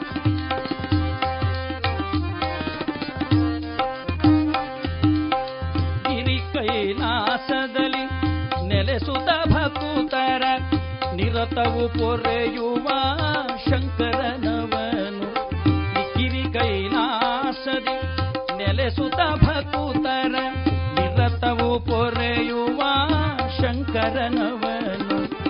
ಅರೆ ಕ್ಷಣವು ಅಗಲ ನಂಬಿದ ಸುಜನರ ಅರೆ ಕ್ಷಣವು ಅಗಲ ನಂಬಿದ ಸುಜನರ ಬರಿದೆ ಮಾತೇನಲ್ಲ ಆಶುತೋಷದವನು. ಬರಿದೆ ಮಾತೇನಲ್ಲ ಆಶುತೋಷದವನು. ಆಲಿಸು ಶಂಭುವಿನ ಮಹಿಮೆಗಳ. ಸಾಮಾನ್ಯನಲ್ಲ ಅವ? ಅವನ ವಿಚಾರವನ್ನು ನೀನು ಮನಸ್ಸಿನ ಸಂಪೂರ್ಣವಾದ ಚಿಂತನೆಯಿಂದ ನೋಡಿಕೊಂಡು. ಶಿರದಿ ಚಂದ್ರನ ಕೊರಳಲ್ಲಿ ನಾಗನ ಧರಿಸಿದ ಪ್ರಭುವವನು, ಧರಿಸಿ ಗಜದ ಮೈ ಚರ್ಮವನ್ನು ಬಲು ಸುಂದರನಾಗಿಗನು ಶಿರದಿ ಚಂದ್ರನ ಕೊರಳಲ್ಲಿ ನಾಗನ ಧರಿಸಿದ ಪ್ರಭುವವನು, ಧರಿಸಿ ಗಜದ ಮೈ ಚರ್ಮವನ್ನು ಬಲು ಸುಂದರನಾಗಿರನು ಕರದಿ ಪಿನಾಕವ ಹೊಂದಿತಾನು ಸಡಗರದಲ್ಲಿ ನಗುತಿಗನು ಭರದಿ ಸುರಗಣದ ನಡುವೆ ಸಂಭ್ರಮದಿ ಪೂಜಯ ಪಡೆದಿಗನು. ನಂದಿ ಭಂಗಿಯರು ನರ್ತನ ಮಾಡಲು ತಾಂಡವವಾಡಿಹನು ಒಂದಿ ಮಾಗಧರು ಪರಾಕು ನುಡಿಯಲು ಸಂತಸಗೊಂಡಿಹನು. ಚಂದದಿಂದಲೇ ಸುರನರ ಗಢಣದ ಪೂಜೆಯ ಕೊಂಬವನು. ಶರಣು ಬರುವವರ ನಿರತವು ಕೊರೆವವನು ಅಗಡೇಶ ಬಿರುದಿನವನು, ಅಖಿಲಾಂಡ ಗುರು ಅವನು. ಸೊಗಸಾದ ಮನಸ್ಸಿನವನು ಸಿಗಲಾರದಂತಹರನು. ಆಲಿಸು ಶಂಭುವಿನ ಮಹಿಮೆಗಳ ಲೀಲಾಮಯನ ಲೀಲೆಗಳ. ಆಲಿಸು. ಹೇ ಪರ್ವತನಾಜ ನನ್ನ ಮಾತನ್ನು ಕೇಳು, ಇವನು ಸಾಮಾನ್ಯನಲ್ಲ. ಶಿರದಿ ಚಂದ್ರನ ಕೊರಳಲ್ಲಿ ನಾಗನ ಧರಿಸಿದ ಪ್ರಭುವವ, ಧರಿಸಿ ಗಜದ ಮೈ ಮೈಚರ್ಮವನ್ನು ಬಲು ಸುಂದರನಾಗಿರುವವ, ಕರದಿ ಪಿನಾಕವ ಹೊಂದಿ ತಾನು ಸಡಗರದಲ್ಲಿ ನಗುತಿಹನು, ಭರದಿ ಸುರಗಣದ ನಡುವೆ ಸಂಭ್ರಮದಿ ಪೂಜೆಯ ಪಡೆಯುವ ಆ ಪಿನಾಕ ಹಸ್ತನಾದ ತ್ರಿಲೋಕ ಪೂಜಿತನಾದ ಭಸ್ಮಾಂಬರಧರನಾದ ಸರ್ಪಭೂಷಣನಾದ, ಶಶಿಭೂಷಣನಾದ, ಗಂಗಾಧರನಾದ ಆ ಪರಮೇಶ್ವರ ಸಾಮಾನ್ಯನಲ್ಲ, ನಿನ್ನ ಮಗಳಾದ ಪಾರ್ವತಿಯನ್ನು ವರಿಸಲಿಕ್ಕೆ ಅವನೇ ಸರ್ವಶ್ರೇಷ್ಠ ಎಂಬ ಮಾತನ್ನ ನಾರದರು ಖಚಿತವಾಗಿ ನುಡಿಯುತ್ತಾರೆ. ಇಲ್ಲಿ ಏನಾಯಿತು ಅಂತಂದ್ರೆ, ಯಾವಾಗ ತನ್ನ ಮುಂಭಾಗದಲ್ಲಿ ನಾರದರು ತನ್ನ ತಂದೆಗೆ ಈ ವಿಷಯವನ್ನು ವಿವರಣೆ ಕೊಡ್ತಾರೋ, ಆವಾಗ ಪಾರ್ವತಿ ಈ ಮಾತನ್ನು ಕೇಳ್ತಾಳೆ. ಬಾಗಿಲ ಮರೆಯಲ್ಲಿ ಕುಳಿತಿದ್ದಾಳೆ ನಾರದರು ಹೇಳುವ ಎಲ್ಲ ಮಾತುಗಳನ್ನು ಗಮನವಿಟ್ಟು ಕೇಳ್ತಾಳೆ ಪರಮೇಶ್ವರನ ಬಗ್ಗೆ ಆವಾಗಲೇ ಅವಳಲ್ಲಿ ಅನುಭೂತಿ ಉಂಟಾಗುತ್ತದೆ ಎಂದಿದ್ದಾರೆ. ಶಿವಪುರಾಣದಲ್ಲಿ ಈ ಅನುಭೂತಿಯ ಬಗ್ಗೆ ಒಂದು ಐದಾರು ಪುಟಗಳನ್ನು ವರ್ಣನೆ ಮಾಡಿದ್ದಾರೆ. ಅನುಭೂತಿ, ಪ್ರಶಂಸೆ, ಅನುಭೂತಿ ಎನ್ನುವಂತಹದ್ದು ಅಧ್ಯಾತ್ಮದಲ್ಲಿ ಬಹಳ ವಿಶೇಷವಾದಂತಹ ಎರಡು ಪದಗಳು. ಪ್ರಶಂಸೆ ಅಂದ್ರೆ ಏನು? ದೇವರನ್ನ ಹೊಗಳುವಂತಹ ದೇವರನ್ನು ಯಾರನ್ನೋ ಹೊಗಳುವಂತಹದ್ದಕ್ಕೆ ಪ್ರಶಂಸೆ ಅಂತ ಹೇಳ್ತಾರೆ. ಆ ಹೊಗಳುವಿಕೆಯ ಕಾರಣದಿಂದಾಗಿ ಅವರ ಮೇಲೆ ಅವನು ಬೇಕು ಅಥವಾ ಅದು ಒಳ್ಳೆಯದು ಎನ್ನುವ ಭಾವ ಉದಯಿಸುವುದು ಅನುಭೂತಿ ಅಂತ ಹೇಳುವಂತಹ ಲೌಕಿಕವಾಗಿಯೂ ನಮಗೆ ಕೆಲವೊಮ್ಮೆ ಪ್ರಶಂಸೆ, ಅನುಭೂತಿಗಳು ಬರ್ತವೆ. ಈಗ ನಾವು ಈಗ ಪಾರ್ವತೀ ದೇವಿಗೆ ಪರಶಿವನ ಮೇಲೆ ಅನನ್ಯವಾದಂತಹ ಅನುಭೂತಿ ಉಂಟಾಯಿತು. ನಾರದರು ಹೇಳಿದ ಮಾತನ್ನು ಕೇಳಿ ಪರಮೇಶ್ವರನ ಮೇಲೆ ಭಕ್ತಿ ಮೂಡಿ ಬಂತಂತೆ ಪಾರ್ವತೀ ದೇವಿಗೆ. ಹೇಗಾದರೂ ಮಾಡಿ ನಾನು ಪರಮೇಶ್ವರನನ್ನೇ ಮದುವೆಯಾಗಬೇಕು ಅಂತ ತೀರ್ಮಾನ ಅಲ್ಲೇ ಮಾಡಿಬಿಟ್ಲು. ಸಂದೇಹ ಏನು ನೋಡಿ? ಶಿವನನ್ನು ಕಾಣಲಿಲ್ಲ, ಶಿವನನ್ನು ಮಾತನಾಡಿಸಲಿಲ್ಲ, ಶಿವನನ್ನು ಯಾವರಂತೂ ಗೊತ್ತಿಲ್ಲದಂತಹ ಒಬ್ಬ ವ್ಯಕ್ತಿ ಅಥವಾ ಒಂದು ಶಕ್ತಿ. ಪಾರ್ವತಿ ದೇವಿಗೆ ಅವನ ಮೇಲೆ ಮನಸ್ಸಾಗಲಿಕ್ಕೆ ಸಾಧ್ಯವೇ? ಒಬ್ಬರು ಕಾಣದವರನ್ನ, ಕೇಳದವರನ್ನ ನಮಗೆ ಈ ರೀತಿಯಾಗಿ ಅವರನ್ನು ಮನಸ್ಸಿನಲ್ಲಿ ಒರೆಸಲಿಕ್ಕೆ ಸಾಧ್ಯ ಉಂಟೆ ಅಂತ ಕೇಳಿದರೆ ಸಾಧ್ಯ ಉಂಟು. ನಮ್ಮ ಶಾಲೆಯಲ್ಲೆಲ್ಲ ನಾವು ಮಕ್ಕಳಿಗೆ ಅಮೇರಿಕದ ಬಗ್ಗೆ ಪಾಠ ಮಾಡ್ತೇವೆ. ನೋಡಿ, ಮಕ್ಕಳೆಲ್ಲ ಇದ್ದೀರಿ ನೀವು, ಆಲೋಚನೆ ಮಾಡಿ. ಪಾಠ ಮಾಡ್ತೇವೆ. ಪಾಠವನ್ನು ಕೇಳ್ತಾರೆ ಮಕ್ಕಳು. ಪಾಠ ಪುಸ್ತಕ ಓದ್ತಾರೆ. ಟೀಚರು ಪಾಠ ಮಾಡ್ತಾರೆ. ಟೀಚರ್ ಹೇಳಿದ್ದನ್ನು ಕೇಳ್ತಾರೆ. ಅಮೆರಿಕ ಅಂದ್ರೆ ಏನು? ಅಮೆರಿಕವನ್ನು ಕಂಡು ಹುಡುಕಿದ್ದು ಯಾರು? ಅಮೆರಿಕದ ಗಡಿಗಳು ಯಾವುದು? ಅಮೆರಿಕದಲ್ಲಿ ಏನೇನು ಉಂಟು? ಅಮೆರಿಕದಲ್ಲಿ ಮಾತನಾಡುವ ಕ್ರಮ ಏನು? ಅಮೆರಿಕದವರ ಜೀವನ ಪದ್ಧತಿ ಏನು? ಇದೆಲ್ಲವನ್ನು ಕೂಡ ಪಠ್ಯಪುಸ್ತಕದಲ್ಲಿ ಓದಿ, ಟೀಚರು ಪಾಠ ಮಾಡುವುದನ್ನು ಕೇಳಿ, ಮಕ್ಕಳು ಹತ್ತು ಮಾರ್ಕಿಗೆ ಹತ್ತನ್ನು ಪಡೆದು ಪಾಸ್ ಆಗ್ತಾರೆ ಅವರಿಗೆ ಅಮೆರಿಕದ ಬಗ್ಗೆ ಮಾತನಾಡಿ ಎಂದಾಗ ಒಳ್ಳೆಯ ಓದಿದಂತಹ ಒಬ್ಬ ಹುಡುಗ ಹತ್ತು ನಿಮಿಷ, ಹದಿನೈದು ನಿಮಿಷ, ಅರ್ಧ ಗಂಟೆ ಮಾತನಾಡ್ತಾನೆ. ಅವನೇನು ಅಮೆರಿಕಕ್ಕೆ ಹೋಗಿದ್ದಾನೋ? ಇಲ್ಲ. ಅಮೆರಿಕ ನೋಡಿದ್ದಾನೋ? ಇಲ್ಲ. ಹಾಗಾದ್ರೆ ಅಮೆರಿಕದ ಬಗ್ಗೆ ಅವನಿಗೆ ಹೇಗೆ ತಿಳಿಯಿತು ಅಂತಂದ್ರೆ, ಪಾಠ ಪುಸ್ತಕ ಓದಿ ತಿಳಿಯಿತು. ಪಾಠ ಪುಸ್ತಕವನ್ನು ಓದಿ ಅರ್ಥೈಸಿಕೊಂಡ ಟೀಚರ್ ಹೇಳಿದ್ದಾಳಲ್ಲ, ಅಮೇರಿಕ ಹೀಗೆ ಉಂಟು ಅಂತ. ಅದನ್ನು ನಂಬುತ್ತದೆ ಮಗು. ಅದಕ್ಕೆ ಅನುಭೂತಿ ಅಂತ ಹೇಳೋದು. ನಮಗೆ ಪ್ರಶಂಸೆಯಿಂದ ಅನುಭೂತಿ ಲೌಕಿಕ ಜೀವನದಲ್ಲಿ ಬರ್ತದೆ. ನಾವು ಸಾಧಾರಣ ನೋಡಿ ಆಲೋಚನೆ ಮಾಡಿ, ಈ ಹಲಸಿನ ಹಣ್ಣು ಇರ್ತದೆ, ಹಲಸಿನ ಹಣ್ಣು. ಈ ಹಲಸಿನ ಹಣ್ಣು ಹೆಂಡತಿಗೆ ಹಲಸಿನ ಹಣ್ಣು ಅಂದ್ರೆ ಪ್ರೀತಿ. ಅವಳು ಹಲಸಿನ ಹಣ್ಣು ತರ್ತಾಳೆ. ಗಂಡನಿಗೆ ಹಲಸಿನ ಹಣ್ಣು ಕಂಡ್ರೆ ಆಗೋದಿಲ್ಲ. ಯಾಕಂದ್ರೆ ನಾವು ಹೇಳ್ತೇವೆ ಅಯ್ಯೋ ದೇವರೇ ಹಲಸಿನ ಹಣ್ಣು ತಂದಿದ್ಯಾ? ಮುಟ್ಟಿದ್ರೆ ಅಂಟು ಅಂಟುಕೊಳ್ತದೆ ಜನ್ಮಾಂತರ ಅಂಟು. ಇದು ಬೇಡ ನನಗೆ ಅಂತ ದಿವಿಸಾಡ್ತಾನೆ ಅವಾಗ ಹೆಂಡತಿ ಹೇಳ್ತಾಳೆ, ಏನ್ರಿ ನೀವು ಏನು ಹಲಸಿನ ಹಣ್ಣು ಏನು ತಿಂದಿದ್ದೀರಿ? ನಿಮ್ಮ ಮನೆಯಲ್ಲಿ ಏನು ಹಲಸಿನ ಗಿಡ ನಟ್ಟಿದ್ದೀರಿ? ಏನು ಹಲಸಿನ ಕಾಯಿ ತಗೊಂಬಂದಿದ್ದೀರಿ ನೀವು? ಹಲಸಿನ ಹಣ್ಣು ಗೊತ್ತುಂಟು ನೀವು ಒಂದು ಸೊಳ್ಳೆ ತಿಂದು ನೋಡಿ. ಇದರಲ್ಲಿ ಏನೇನು ಆಗ್ತದೆ ಗೊತ್ತುಂಟು ನಿಮಗೆ? ಹಲಸಿನ ಕಾಯಿ, ಹಲಸಿನ ಹಣ್ಣು ಅಂತ ಹೇಳಿ ಇಡೀ ಜಗತ್ತಿನಲ್ಲಿ ಎಲ್ಲ ರೀತಿಯಲ್ಲಿ ಉಪಯೋಗವಾಗುವಂತಹ ಒಂದು ಹಣ್ಣು ಇದು. ಗೊತ್ತುಂಟು ನಿಮಗೆ? ಒಂದು ಹಣ್ಣು ತಿಂದು ನೋಡಿ, ಸಕ್ಕರೆ ಸಕ್ಕರೆ ತಿಂದ ಹಾಗಾಗ್ತದೆ. ಸ್ವಲ್ಪ ಹಣ್ಣಾದ್ರೆ ಜೇನು ತಿಂದ ಹಾಗಾಗ್ತಾರೆ ಜೇನು ಕುಡ್ದಾಗತ್ತಾರೆ ನಿಮಗೇನು ಗೊತ್ತುಂಟದು ಅಂತ? ಒಂದು ಹಣ್ಣು ಕೊಟ್ಟು ಬಿಟ್ಲು. ಈಗ ಹೌದು ಹೌದು. ಈಗ ಗೊತ್ತಾಯ್ತು ಅವನಿಗೆ. ಹಣ್ಣು ಅಂದ್ರೆ ಹೀಗೆ ಅಂತ. ಹಲಸಿನ ಹಣ್ಣು ತರಲಿಕ್ಕೆ ಮಾರ್ಕೆಟ್ಗೆ ಬರ್ತಾನೆ. ಹಲಸಿನ ಹಣ್ಣು ತಗೊಳ್ಳಿಕ್ಕೆ ಮಾರ್ಕೆಟಿಗೆ ಬಂದಾಗ ಅವನ ಫ್ರೆಂಡ್ ಕೇಳ್ತಾನೆ, ಏನು ಬಂದಿದ್ದು ಹಲಸಿನ ಹಣ್ಣು ತಗೊಂಡು ಹೋಗಿ ಬಂದು. ಹಲಸಿನ ಹಣ್ಣು ತಗೊಂಡು ಹೋಗ್ತೀಯ? ಹಲಸಿನ ಹಣ್ಣಲ್ಲಿ ಏನುಂಟು? ನಿನಗೇನು ಗೊತ್ತುಂಟು ಹಲಸಿನ ಹಣ್ಣಲ್ಲಿ ಏನು ಅಂತ? ಹಲಸಿನ ಹಣ್ಣು ಅಂದ್ರೆ ಏನು ಅಂತ ತಿಳ್ಕೊಂಡಿದ್ದೀನಿ ನೀನು? ಲೋಕದಲ್ಲಿ ಎಲ್ಲರೂ ಹಲಸಿನ ಹಣ್ಣನ್ನು ಎಷ್ಟು ಪ್ರೀತಿಸ್ತಾರೆ ನಿನಗೆ ಗೊತ್ತುಂಟ? ಒಂದು ಸೊಳ್ಳೆ ತಿಂದರೆ ಸಾಕು, ಜೇನು ತಿಂದಾಗ ಆಗ್ತದೆ ಇವನೇನು ತಿಂದಿದ್ದಾನೋ? ಇಲ್ಲ. ಹೆಂಡತಿ ಹೇಳಿದಾಳಲ್ಲ, ಆ ಹೆಂಡತಿಯ ಮಾತು ಕೇಳಿ ಅವಳ ಪ್ರಶಂಸೆಯಿಂದ ಇವನಿಗೆ ಅನುಭೂತಿ ಬರ್ತದೆ. ಈ ಕೆಲವೊಮ್ಮೆ ಈ ಅನುಭೂತಿ ಬಂದರೆ ಗಂಡಂದ್ರಿಗೆ ಅನುಭೂತಿ ಬಾರ ಕಷ್ಟ ಆಗ್ತದೆ, ಹೆಂಡತಿಯರ ಅನುಭೂತಿ. ಈ ಕುಲ್ಯಾಡಿ ಕಾರ್ಸ್ನಲ್ಲಿ ನೋಡಿ, ಕುಲ್ಯಾಡಿ ಕಾರ್ಸ್ನಲ್ಲಿ ಪೆಟ್ಟಿಗೆ ಒಳಗೆಲ್ಲ ಸೀರೆಯನ್ನು ನೇತಾಡಿಸಿರ್ತಾರೆ. ಆ ಬೊಂಬೆಗೆ ಸೀರೆ ಹಾಕಿರ್ತಾರೆ. ನಿಮ್ಮ ಮಂಗಳೂರಿಗೆ ಬಂದರೆ, ನಿಮ್ಮ ಇಲ್ಲಿ ಸಂಜೀವ್ ಪೂಜಾರಿ ಅಲ್ಲಿ ಇಡ್ತಾರೆ ಸಂಜೀವ್ ಹೆಟ್ರಲ್ಲಿ ಒಂದು. ಎಲ್ಲ ಬೊಂಬೆಗೆಲ್ಲ ಸೀರೆ ಸುಟ್ಟು ಸುಟ್ಟು ಹುಟ್ಟಿರ್ತಾರೆ ಆ ಕಪಾಟಿನೊಳಗಿರ್ತಾರೆ. ಅದು ಬಂದು ಒಂದು ದಿವಸ ಹೆಂಡತಿ ಒಂದು ಪ್ರಶಂಸೆ ಮಾಡ್ತಾಳೆ. ಗೊತ್ತುಂಟ್ರೆ ನಿಮಗೆ ನೋಡಿ, ಆ ಸೀರೆ ನೋಡಿ, ಹೇಗಿದ್ದು ನೋಡಿ. ಎಷ್ಟು ಬಣ್ಣ ಬಣ್ಣ ಆಗಿದೆ ನೋಡಿ. ಆ ಬಣ್ಣ ನೋಡಿದರೆ ನೀವು ಆ ಬಣ್ಣ ಚಿಟ್ಟೆ ನೋಡಿ.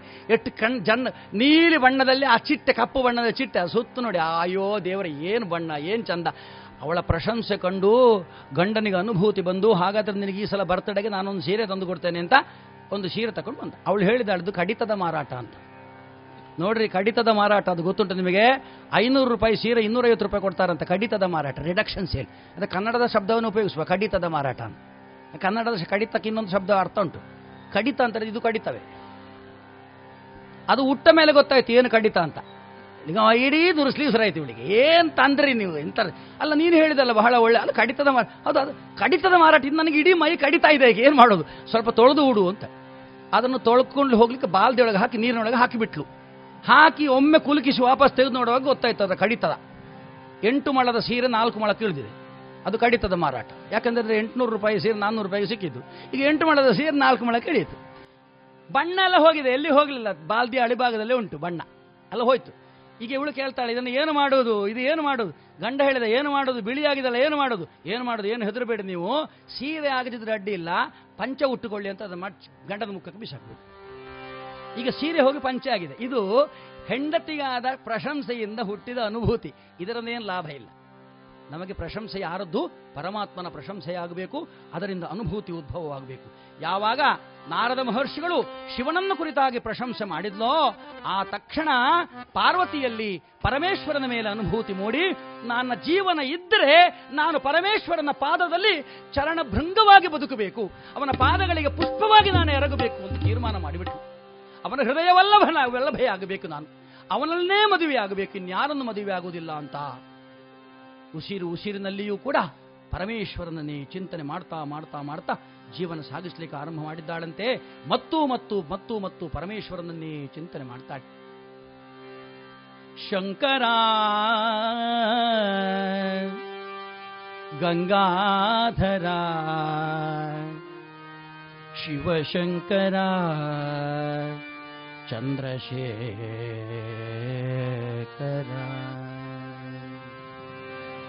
गिरिकैलासवास शिवशङ्करा गिरिकैलासवास शिवशङ्करा गिरि अभयङ्करा। गिरिकैलासवास शिवशङ्करा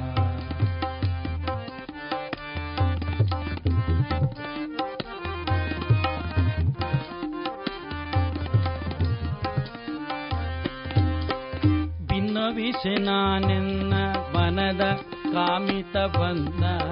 ಮುನ್ನ ತೋರಿಸು ನಿನ್ನ ಭವ್ಯ ದರ್ಶನವನ್ನ.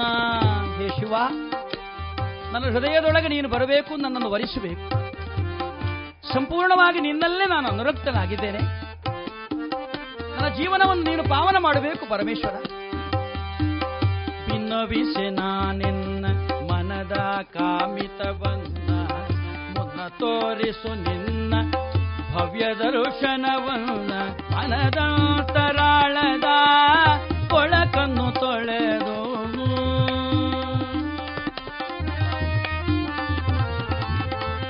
ಮನದಂತರಾಳದ ಕೊಳಕನ್ನು ತೊಳೆದು ಮನಸ್ಸಿಟ್ಟು ಸಲಕೈಯ ಭಕುತಡ ಕೊರೆದು ಗಿರಿ ಕೈಲಾಸವಾಸ ಶಿವಶಂಕರ.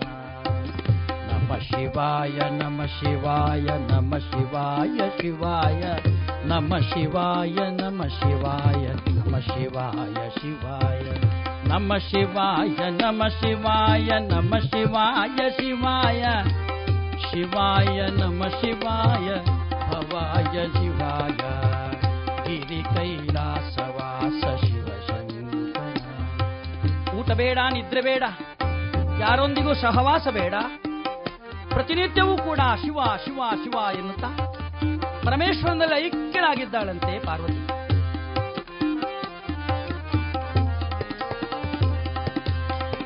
ಭಕ್ತಿ ಶ್ರದ್ಧೆಗಳ ಸುಮಗಳಿಂದ ರುಚಿಸಿ ಯುಕ್ತಿಯಲಿ ಸ್ತುತಿಪೆ ದಿನ ದಿನ ನುತಿಸಿ ಭಕ್ತಿ ಶ್ರದ್ಧೆಗಳ ಸುಮಗಳಿಂದ ರಚಿಸಿ ಯುಕ್ತಿಯಲಿ ತುತಿಪೆ, ದಿನ ದಿನ ನುತಿಸಿ, ನೆಮ್ಮದಿ ಸುಖವ ನೀಡಯ್ಯ ಸತತ. ನೆಮ್ಮದಿ ಸುಖವ ನೀಡಯ್ಯ ಸತತ. ಸಮ್ಮತಿ ನೀಡನ್ನ ಮನಸ್ಸಿಗೆ ಅನಬರತ ನಮ ಶಿವಾಯ ನಮ ಶಿವಾಯ ನಮ ಶಿವಾಯ ಶಿವಾಯ. नमः शिवाय नमः शिवाय नम शिवाय शिवाय नम शिवाय नम शिवाय नम शिवाय शिवाय नम शिवाय नम शिवाय नम शिवाय भवाय नम शिवाय नमः शिवाय नमः शिवाय शिवाय नम शिवाय नमः शिवाय नमः शिवाय भवाय ಹರ ನಮ ಪಾರ್ವತಿ ಪತಯೇ ಹರ ಹರ ಮಹಾದೇವ ಲಕ್ಷ್ಮೀ ರಮಣ ಗೋವಿಂದ.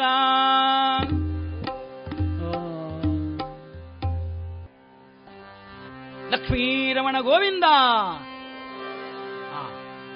ಸ್ವಲ್ಪ ಮನಸ್ಸು ಬಿಟ್ಟು ಪರಮಾತ್ಮನ ಧ್ಯಾನ ಮಾಡಬೇಕಾಗ ಪರಮಾತ್ಮ ಓಹೋ ನಮ್ಮ ಮನಸ್ಸಿನಲ್ಲಿ ಕೂತ್ಕೊಂಡದವ ಅಲ್ಲಿ ಅಲ್ಲಿರುವುದು ಭಗವಂತ ಎಲ್ಲಿ ಮನದೊಳಗೆ ತಾನಿಪ್ಪ ಮನದೆಂದೆನಿಸಿಕೊಂಬವ ಮನದ ಇಚ್ಛೆಗಳನ್ನನುಸರಿಸಿ ಸಲ್ಲಿಸುವ ತ್ರಿವಿಧ ಚೇತನಕ್ಕೆ ಮನವನಿತ್ತವಗೆ ತನ್ನ ನೀವನು. ಇದು ಜಗನ್ನಾಥದಾಸರು ಹೇಳಿದರು ಮನಸ್ಸಿನಲ್ಲೇ ಇದ್ದಾನವ, ಮನಸ್ಸು ಯಾರು ಕೊಡ್ತಾನೋ ಅವನಿಗೆ ತನ್ನನ್ನೇ ಕೊಟ್ಟು ಬಿಡ್ತಾನೆ. ಅಂತಹ ಪರಮಾತ್ಮ ಒಳಗೆ ಕೂತ್ಕೊಂಡವ. ನೀವು ಮನಸ್ಸೇ ಕೊಡದಿದ್ರೆ ಅವನಿಗೆ ಎಲ್ಲಿ ಕೊಡ್ತಾನೆ ನಿಮ್ಗೆ ಈ ಪ್ರಕಾರವಾಗಿ ಗೌರಿದೇವಿ ಆ ಗಿರಿಜಾದೇವಿ ಆ ಪಾರ್ವತೀದೇವಿ ಶಿವನ ಧ್ಯಾನದಲ್ಲೇ ಮಗ್ನನಾಗಿರ್ತಕ್ಕಂತಹ ಸಂದರ್ಭ ಇತ್ತ ಕಡೆ. ಇತ್ತ ಕಡೆ ಇತ್ತ ಕಡೆ ನಾವು ಬರ್ತಾ ಇರ್ಬೇಕು. ಇತ್ತ ತಾರಕಾಸುರನ ಆ ದೌಷ್ಟ್ಯ ಕ್ರೌರ್ಯ ವಿಜೃಂಭಿಸ್ತಾ ಇದೆ. ಜಗತ್ತಿಗೆ ಬದುಕಲಿಕ್ಕೆ ಕಷ್ಟವಾಗುತ್ತೆ ಎಂಬಂತಹ ಪರಿಸ್ಥಿತಿ ಬಂದಾಗ ತಾರಕಾಸುರ ಮಾಡುವಂತಹ ಯಾವ ವಿಜೃಂಭಣೆಯ ಆ ದೌಷ್ಟ್ಯದಿಂದ ಸಮಸ್ತ ಜನರೂ ಕೂಡ ಕಷ್ಟವನ್ನು ಅನುಭವಿಸಲಿಕ್ಕೆ ಆರಂಭವಾದಾಗ ಎಲ್ಲರೂ ಓಡೋಡಿ ಬಂದಿದ್ದಾರೆ ಬ್ರಹ್ಮದೇವನ ಬಳಿಗಾಗಿ. ಹೇ ಬ್ರಹ್ಮದೇವ, ಕಷ್ಟವಾಗಿದೆ ನಮಗೆ. ಏನಾಗಿದೆ ಅಂತಂದ್ರೆ ತಾರಕಾಸುರ ನಮ್ಮನ್ಯಾರನ್ನು ಬದುಕಲಿಕ್ಕೆ ಬಿಡೋದಿಲ್ಲ. ಆದ್ದರಿಂದ ಹೇಗಾದರೂ ಮಾಡಿ ಇದಕ್ಕೆ ಒಂದು ಮಾರ್ಗವನ್ನು ತೋರಿಸಬೇಕು. ನೀನೇ ಅಲ್ವೇ ತಾರಕಾಸುರನಿಗೆ ವರವನ್ನು ಕೊಟ್ಟದ್ದು. ಆ ವರವನ್ನು ಹಿಂದೆಗಲಿಕ್ಕೆ ಸಾಧ್ಯ ಇಲ್ಲ. ಈಗ ನಾವೇನು ಮಾಡಬೇಕು ಅದನ್ನು ಹೇಳು ಬ್ರಹ್ಮ ಹೇಳ್ತಾನೆ, ನೀವು ಯಾರು ಭಯಪಡಬೇಕಾದ ಅವಶ್ಯಕತೆ ಇಲ್ಲ.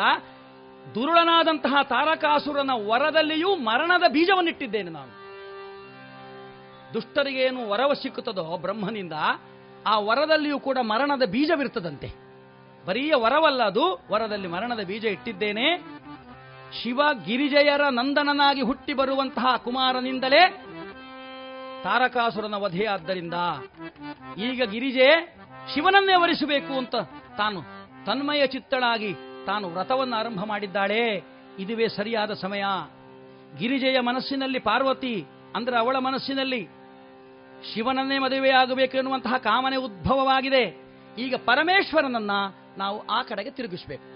ಹೇಗಾದ್ರೂ ಮಾಡಿ ಪರಮೇಶ್ವರ ಪಾರ್ವತಿಯನ್ನು ಮದುವೆಯಾಗಬೇಕು ಎನ್ನುವಂತಹ ಭಾವನೆ ತಳೆದರೆ ನಮ್ಮ ಕೆಲಸ ಸರಿಪೂರ್ ಪರಿಪೂರ್ಣವಾಗಿ ನಡೆಯುತ್ತದೆ. ಆದ್ದರಿಂದ ಮೊದಲು ಮಾಡಬೇಕಾದ ಕೆಲಸ ಏನು ಅಂತಂದ್ರೆ ಶಿವನ ಮನಸ್ಸಿನಲ್ಲಿರುವಂತಹ ವೈರಾಗ್ಯವನ್ನು ನಿವಾರಣೆ ಮಾಡಬೇಕು. ಈ ವೈರಾಗ್ಯ ನಿವಾರಣೆ ಮಾಡೋದು ಹೇಗೆ? ವೈರಾಗ್ಯ ಜೀವಿಯಾದಂತಹ, ವಿಕಾರಿಯಾದಂತಹ ಪರಮೇಶ್ವರದ ಮನಸ್ಸಿನಲ್ಲಿ ಕಾಮನೆಗಳನ್ನು ಉದ್ಭವಿಸುವಂತೆ ಮಾಡಬೇಕು. ಯಾರು ಮಾಡಲಿಕ್ಕೆ ಸಾಧ್ಯ? ಒಬ್ಬನಿಗೆ ಮಾತ್ರ ಸಾಧ್ಯ. ಯಾರು ಅಂತಂದ್ರೆ ಕಾಮನೆಗಳಿಗೆ ಅಧಿಪತಿಯಾದಂತಹ ಪಂಚಶರಗಳನ್ನು ಕೈಯಲ್ಲಿ ಹಿಡಿದುಕೊಂಡು ಆ ಶರ ಪ್ರಯೋಗದಿಂದ ಪ್ರತಿಯೊಬ್ಬರ ಹೃದಯದಲ್ಲಿಯೂ ಕೂಡ ಕಾಮನೆಗಳನ್ನು ಬಿಂಬಿಸಬಲ್ಲ ಮನ್ಮಥನಿಂದ ಮಾತ್ರ ಸಾಧ್ಯ ಇದು ನಡೆಯಿಸಿ ಆ ಮನ್ಮಥನ ಬಳಿಗಾಗಿ ನೀವು ಹೋಗಬೇಕು. ಮನ್ಮಥನನ್ನ ಪ್ರಾರ್ಥನೆ ಮಾಡಬೇಕು. ಅವನು ಬರಲಿಕ್ಕಿಲ್ಲ. ನಾವು ಪ್ರಾರ್ಥನೆ ಮಾಡಿ ಕರೆಸಬೇಕು. ಅವನಿಂದ ಈ ಕೆಲಸ ಮಾಡಿಸಬೇಕು. ಅವ ಮಾಡಬೇಕಾದ ಕೆಲಸ ಇಷ್ಟೇ. ಹಿಮವತ್ ಪರ್ವತದಲ್ಲಿ ಕುಳಿತು ಯಾವುದೇ ವಿಕಾರಗಳಿಲ್ಲದೆ ವೈರಾಗ್ಯ ಜೀವಿಯಾಗಿ ಕುಳಿತಿರುವಂತಹ ಪರಮೇಶ್ವರನ ಹೃದಯದಲ್ಲಿ ಪಾರ್ವತಿಯ ಬಗ್ಗೆ ಪ್ರೇಮ ಉದಿಸುವ ಹಾಗೆ ಮಾಡಬೇಕು. ಕಾಮನೆಗಳು ಉದಿಸಬೇಕು ಅವನ ಮನಸ್ಸಿನಲ್ಲಿ. ಆ ಕೆಲಸವನಿಗೆ ಮಾಡಲಿಕ್ಕೆ ಹೇಳಿ, ಆ ನಂತರದ ಕೆಲಸವನ್ನ ಆ ಪರಿಪೂರ್ಣವಾದಂತಹ ಪರಾಶಕ್ತಿ ನಡೆಸಿಕೊಡ್ತಾಳೆ ಅಂತ ಬ್ರಹ್ಮದೇವ ಯಾವಾಗ ಹೇಳಿದ್ನೋ, ಎಲ್ಲರೂ ಮನ್ಮಥನ ಬಳಿಗಾಗಿ ಬಂದಿದ್ದಾರೆ. ಮನ್ಮಥನನ್ನು ಪ್ರಾರ್ಥನೆ ಮಾಡ್ತಾರೆ. ಈ ಕೆಲಸ ನೀವು ಮಾಡಬೇಕು. ಮನ್ಮಥ ಸಾಮಾನ್ಯನಲ್ಲ. ಅರವಿಂದ, ಅಶೋಕ, ಚೂತ, ನವಮಲ್ಲಿಕ, ನೀಲೋತ್ಪಲ ಎನ್ನುವಂತಹ ಪುಷ್ಪಶರಗಳು, ಪಂಚಶರಗಳು ಅವನದ್ದು. ಅವನ ಕೈಯಲ್ಲಿ ಬಿಲ್ಲು ಉಂಟು. ಆ ಬಿಲ್ಲು ಯಾವುದು ಅಂತಂದ್ರೆ ಕಬ್ಬಿನ ಜಲ್ಲೆ. ನಾವು ಗಣೇಶೋತ್ಸವಕ್ಕೆಲ್ಲ ಮಂಟಪ ಮಾಡಲಿ ಕಬ್ಬು ತರ್ತೇವಲ್ಲ, ಆ ಕಬ್ಬಿನ ಜಲ್ಲೆಯೇ ಅವನ ಬಿಲ್ಲು. ಆ ಬಿಲ್ಲಿಗೆ ಅವನು ಹೂಡುವ ಬಾಣ ಯಾವುದು ಅಂತಂದ್ರೆ ಐದು ಪುಷ್ಪಗಳು. ಒಂದು ಅರವಿಂದ, ಅಶೋಕ, ಚೂತ, ನವಮಲ್ಲಿಕ, ನೀಲೋತ್ಪಲ. ಈ ಐದು ಪುಷ್ಪಶರಗಳನ್ನ ಯಾವಾಗ ಮರೆಯಲ್ಲಿ ನಿಂತು ಈ ಕಬ್ಬಿನ ಧನಸ್ಸಿನಿಂದ ಒಂದೊಂದಾಗಿ ಎಸೆದನೋ, ಅದು ಎಲ್ಲಿ ಹೋಗಿ ಬೀಳ್ತದೋ, ಅಲ್ಲಿ ಭಗ್ಗನ ಉರಿಯುತ್ತದೆ. ಏನು? ಕಾಮನೆಗಳು. ಅರಿಷಡ್ವರ್ಗಗಳನ್ನು ಉದಿಸಬಲ್ಲಂತಹ, ಪ್ರೇಮವನ್ನು ಉತ್ಪಾದಿಸಬಲ್ಲಂತಹ ಒಂದು ಶಕ್ತಿ ಮನ್ಮಥನಿಗುಂಟು. ಅಂತಹ ಮನ್ಮಥನಲ್ಲಿ ಪ್ರಾರ್ಥನೆ ಮಾಡಿದಾಗ, ಮನ್ಮಥ ವಿಚಾರ ಮಾಡ್ತಾನೆ, ಇದು ಸಾಮಾನ್ಯ ಕೆಲಸ ಅಲ್ಲ. ಪರಮೇಶ್ವರನನ್ನು ಎದುರಿಸಬೇಕಾಗ್ತದೆ ನಾನು. ನನ್ನ ಜೀವನ ಕೊನೆಯಾದರೂ ಅಡ್ಡಿ ಇಲ್ಲ ಇದರಲ್ಲಿ. ಯಾಕೆ? ಲೋಕರಕ್ಷಣೆಗೋಸ್ಕರವಾಗಿ ನಾನು ನನ್ನ ಪ್ರಾಣವನ್ನಾದರೂ ಪಣವಾಗಿಡುತ್ತೇನೆ. ಒಬ್ಬ ಮಹಾತ್ಮನಾಗಿ, ಒಬ್ಬ ಲೋಕಬಂಧುವಾಗಿ ನಾನು ಮಾಡಬೇಕಾದ ಕೆಲಸ ಇದು. ಮಹಾತ್ಮರು ನೋಡಿ ಎಲ್ಲ ನೀವು ಲೆಕ್ಕಾಚಾರ ಹಾಕಿದರೆ ಮಹಾತ್ಮರ ಜೀವನ ಹೇಗಿರ್ತದಂತಂದ್ರೆ ಈ ಲೋಕಕ್ಕೋಸ್ಕರವಾಗಿ ತಮ್ಮನ್ನೇ ತಾವು ತ್ಯಾಗ ಮಾಡಿದಂತಹ ಮನೋಭಾವ ಅವರಲ್ಲಿ ಇರ್ತದೆ. ಒಂದು ದೀಪ ಉರಿಯುತ್ತದೆ. ಆ ದೀಪ ಉರಿದು ಇಲ್ಲಿ ಬೆಳಕು ಕೊಡ್ತದೆ. ಒಂದು ಕರ್ಪೂರ ಉರಿಯುತ್ತದೆ. ಆ ಕರ್ಪೂರ ಉಳಿದು ಬೆಳಕು ಕೊಡ್ತದೆ.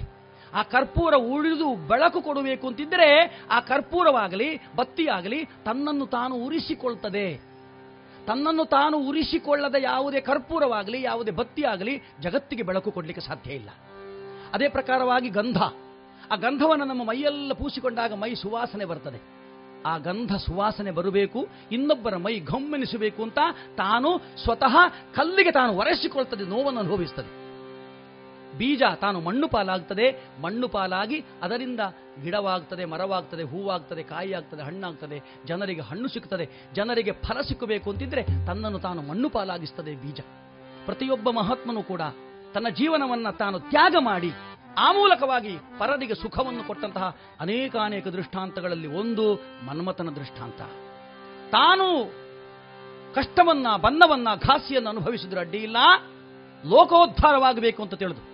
ಅದೊಂದು ಸುಂದರವಾದ ದಿವಸ ಬಂದಿದ್ದಾನಂತೆ. ಹಿಮವತ್ ಪರ್ವತದಲ್ಲಿ ಕುಳಿತಿದ್ದಾನ ಪರಮೇಶ್ವರ ತಪನ್ನಿರತನಾಗಿ.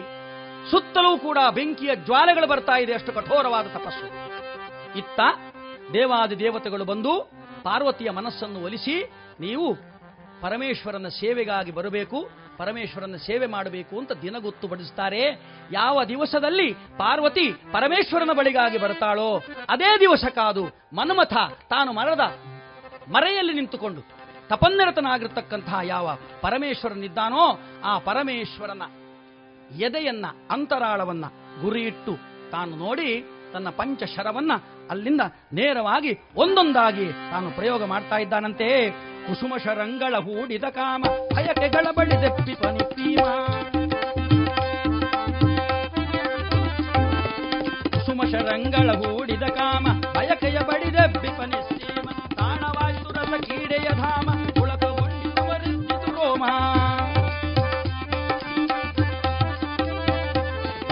ಕೋಗಿಲ ಇನಿದನಿ ಶುಕದ ಸವಿದನಿ ಗೋವತ್ಸಗಳಂಭ ನುಡಿ ಮಾಡ್ತೀನಿ. ಮೈ ಪುಳಕಿಸುವ ತುಂತುರು ಮಳೆ ಹನಿ ಎಳೆ ತರುಳತೆಗಳು ಸುರಿಪ ಕಂಬನಿ ಪಸರಿಸಿದಲ್ಲೆಡೆ ಚೈತ್ರ ವಸಂತ ಸುಗಂಧ ಸೂಸಿತು ಜಗ ಪರ್ಯಂತ. ಯಾವಾಗ ಮನ್ಮಥನ ಈ ಸರ ಪ್ರಯೋಗವಾಗ್ತದೋ ಪ್ರಕೃತಿಯಲ್ಲಿ ಉಂಟಾಗಿರತಕ್ಕಂತಹ ಆ ಪರಿವರ್ತನೆಯನ್ನ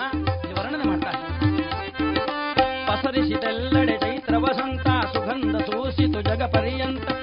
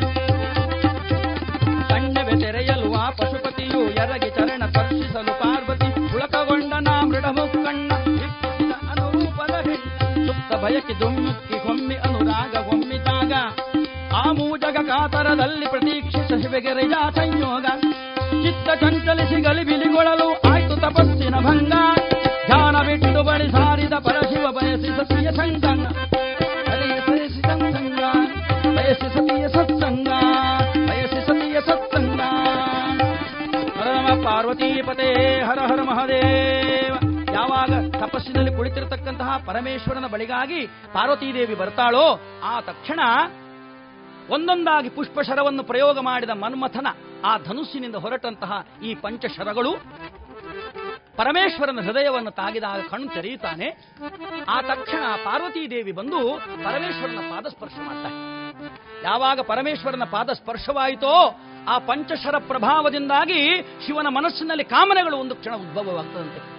ತಟ್ಟನ ಕಣ್ತರೀತ ಇದೇಕಾಯ್ತು ನನಗೆ ಹೀಗೆ. ಇಷ್ಟ ತನಕ ನನ್ನ ಭಾವನೆ ಯಾವತ್ತೂ ಕೆದರಿದ್ದಲ್ಲ, ಕೆರಳಿದ್ದಲ್ಲ, ಯಾವತ್ತು ಇವತ್ತು ಆಗದ ಕೆಲಸ ಇವತ್ತು ಯಾಕೆ ಆಗುತ್ತದೆ ಎನ್ನುವಂತಹ ಆ ಒಂದು ಆಶ್ಚರ್ಯದಿಂದ ಸುತ್ತ ನೋಡ್ತಾ ಇದ್ದಾನೆ. ಸುತ್ತ ನೋಡುವಾಗ ಇನ್ನೇನು ನನ್ನ ಕೊನೆಯ ಶರವೊಂದು ಬಾಕಿ ಉಳಿದಿದೆ ಅಂತ ಆ ಮರದ ಅಡ್ಡದಲ್ಲಿ ನಿಂತ ಮನುಮತ ಹೊರಕ್ಕೆ ಬಂದು ಕೊನೆಯ ಶರವನ್ನು ಇನ್ನೇನು ಬಿಡಬೇಕು ಅಂತ ಆಗುವಾಗ ಪರಮೇಶ್ವರನ ದೃಷ್ಟಿ ಮನುಮತನ ಮೇಲೆ ಬೀಳ್ತದೆ. ಓಹೋ ನಿನ್ನಿಂದಾದದ್ದು ಕೆಲಸ ಇದು. ಆದ್ದರಿಂದ ಬಿಡುವುದಿಲ್ಲ ನಿನ್ನನ್ನು ಎನ್ನುವಂತೆ ತಕ್ಷಣ ತಾನು ಕ್ರೋಧಾವಿಷ್ಟನಾದಾಗ ಎಣಿಸಲಾಪುದೆ ಹುಲಿಯದಂತವ. ಕೆಣಕಲುಂಟೆ ಹರನ ಕ್ರೋಧವ. ಹುಲಿಯ ದಂತವನ್ನು ತಾನು ಒಂದು, ಎರಡು, ಮೂರು, ನಾಲ್ಕು ಅಂತ ಲೆಕ್ಕಾಚಾರ ಮಾಡ್ಲಿಕ್ಕೆ ಆಗ್ತದೆ? ಒಂದು ಹುಲಿ ಬಂದಿದೆ, ಆ ಹುಲಿಯ ಬಾಯಿಯನ್ನು ತೆರೆದು ಒಂದು, ಎರಡು, ಮೂರು, ನಾಲ್ಕು, ಐದು, ಆರು ಅಂತ ಹುಲಿಯ ದಂತವನ್ನು ಲೆಕ್ಕಾಚಾರ ಮಾಡ್ಲಿಕ್ಕೆ ಸಾಧ್ಯವೇ ಇಲ್ಲ. ಹರನ ಕ್ರೋಧವನ್ನು ಕೂಡ. ಅದೇ ಪ್ರಕಾರ ಕೆಣಕಲಿಕ್ಕೆ ಸಾಧ್ಯ ಉಂಟೆ? ಸಾಧ್ಯವಿಲ್ಲ. ಕೆಣಕಿದವನು ಯಾರು ಅಂತಂದ್ರೆ ಮನ್ಮಥ. ಎಣಿಸಲಾಪುದೆ ಹುಲಿಯದಂತವ. ಕೆಣಕಲುಂಟೆ ಹರನ ಕ್ರೋಧವ. ಧೊಗಿಪದಳ್ಳುರಿಯ ಮಧ್ಯೆ ಪತಂಗ ಉಳಿಯುವುದೇ. ಆ, ಆ. ಧಗಧಗಿಪ ದಳ್ಳುರಿಯ ಮಧ್ಯೆ ಪತಂಗ ಉಳಿಯುವುದೇ.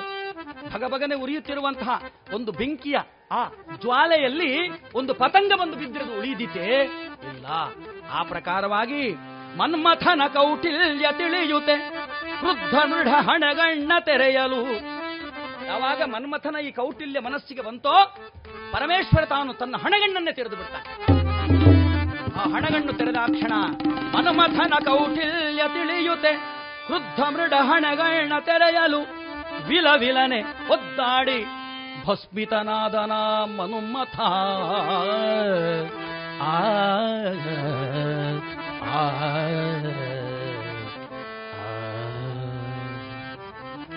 ಪರಮೇಶ್ವರನ ಹಣಗಣ್ಣಿನಿಂದ ಹೊರಟ ಭೀಕರ ದಾವಾಗ್ನಿ ಮನ್ಮಥನ ಮೇಲೆ ಪ್ರಯೋಗವಾಗಿ ಕರ್ಪೂರದ ಬೆಟ್ಟಕ್ಕೆ ಕಿಚ್ಚಿಟ್ಟರೆ ಬೊಟ್ಟಿಡಲು ಬೂದಿ ಉಳಿದಿಲ್ಲ ಎಂಬಂತೆ ಮನ್ಮಥ ಅಲ್ಲಿ ಭಸ್ಮವಾಗ್ತಾನೆ, ಒಂದಿಷ್ಟು ಭಸ್ಮವು ಉಳಿಯದಂತ ನಿಶೇಷವಾಗ್ತಾನೆ. ಯಾವಾಗ ಈ ದೃಷ್ಟಿ ಕಾಣ್ತದೋ ತನ್ನ ಮುಂಭಾಗದಲ್ಲಿ, ಮನ್ಮಥ ದಯಿಸಿದ್ದನ್ನು ಕಂಡಾಕ್ಷಣ ಪಾರ್ವತೀ ದೇವಿಗೆ ಎದೆ ದಸಕ್ಕಂತದೆ ಯೋ ದೇವರೇ, ಏನಾಗುತ್ತದೆ ಇದು? ಏನಾಗಿ ಹೋಯಿತು ಇಂದು ಕ್ಷಣದಲ್ಲಿ? ನನ್ನಿಂದಾಗಿ ಇದು ನಡೆಯುತ್ತೆ. ಅಯ್ಯೋ ದೇವರೇ ಅಯ್ಯೋ ದೇವರೇ, ಬೆದರಿದ ಹರಣಿಯಂತೆ ಒಂದು ಕಡೆಯಲ್ಲಿ ಸುಮ್ಮನೆ ನಿಂತುಕೊಂಡಿದ್ದಾಳೆ ಪಾರ್ವತಿ ದೇವಿ. ದೇವತೆಗಳು ಯಾರು ಮುಂದೆ ಬರ್ತಾ ಇಲ್ಲ. ಎಲ್ಲ ಅವರು ತಯಾರು ಮಾಡಿದಿಷ್ಟೆಲ್ಲ ರಂಗವನ್ನ. ಯಾರೊಬ್ಬರು ಮುಂದೆ ಬರ್ತಾ ಇಲ್ಲ. ಅಂತ ಸಂದರ್ಭದಲ್ಲಿ ಪರಮೇಶ್ವರ ನನಗೆ ಇಂತಹ ಒಂದು ಕೆಟ್ಟದಾದಂತಹ ಸಂದರ್ಭವನ್ನು ತಂದಂತಹ ದೇವತೆಗಳನ್ನೆಲ್ಲ ಕೆಟ್ಟ ದೃಷ್ಟಿಯಿಂದ ನೋಡುತ್ತಾ ಅಲ್ಲಿಂದ ತೆರಳುತ್ತಾನಂತೆ ಅಂತರ್ಧಾನನಾಗ್ತದೆ ಎಲ್ಲಿ ಹೋದಂತೆ. ತಾನೊಂದು ಬಗೆದರೆ ದೈವವು ಇನ್ನೊಂದು ಬಗೆಯಿತು ಎಂಬಂತೆ ಪರಮೇಶ್ವರನ ಸನ್ನಿಧಿಯನ್ನು ನಿಧಾನವಾಗಿ ಪಡೆಯೋಣ ಅಂತ ನಾನು ಬಯಸಿದ್ರೆ ದೇವತೆಗಳ ಅಚಾತುರ್ಯದಿಂದ ಗಡಿಬಿಡಿಯಿಂದ ಹೀಗಾಯಿತೆ? ಅಯ್ಯೋ, ನಾನೇನು ಮಾಡಲಿ? ಪರಮೇಶ್ವರನನ್ನು ಬಿಟ್ಟು ಬದುಕಲಿಕ್ಕೆ ನನ್ನ ಸಾಧ್ಯವಿಲ್ವಲ್ಲ ಹೇ ಪರಮೇಶ್ವರ, ನಿನ್ನನ್ನು ಬಿಟ್ಟು ನಾನು ಹೇಗೆ ಬದುಕಲು? ಶಿವ ಶಿವ ಶಿವ. ಎಲ್ಲಿ ಆ ಮನ್ಮಥನ ದಹನವಾಯಿತೋ, ಅದೇ ಶೃಂಗಿ ಕ್ಷೇತ್ರದಲ್ಲಿ ಪರಮೇಶ್ವರನ ಕುರಿತಾಗಿ ಘನಘೋರವಾದ ತಪಸ್ಸನ್ನು ಆರಂಭ ಮಾಡ್ತಾಳಂತೆ ಪಾರ್ವತೀ लीडुधरोषणा भटहर नीडुदरोषणा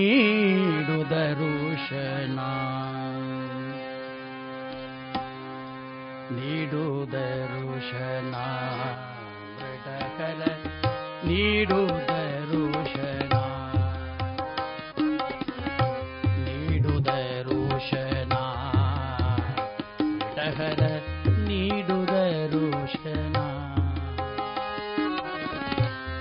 ಮುನಿಸ ತೋರೆದು ಹರುಷ ತೋರಿ ಜನುಮ ಪಾವನಗೊಳಿಸು ಮದನಾರಿ ಮುನಿಸ ತೋರೆದು ಹರುಷ ತೋರಿ ಜನುಮ ಪಾವನಗೊಳಿಸು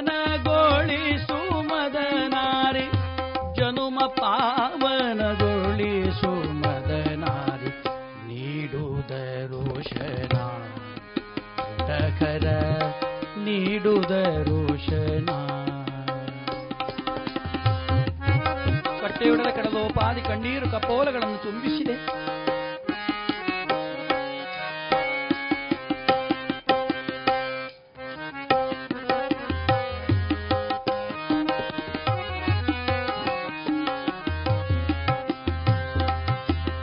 ಭವದ ಬಂಧದಲ್ಲಿ ಬೆಂದೆ ಕಣ್ಣ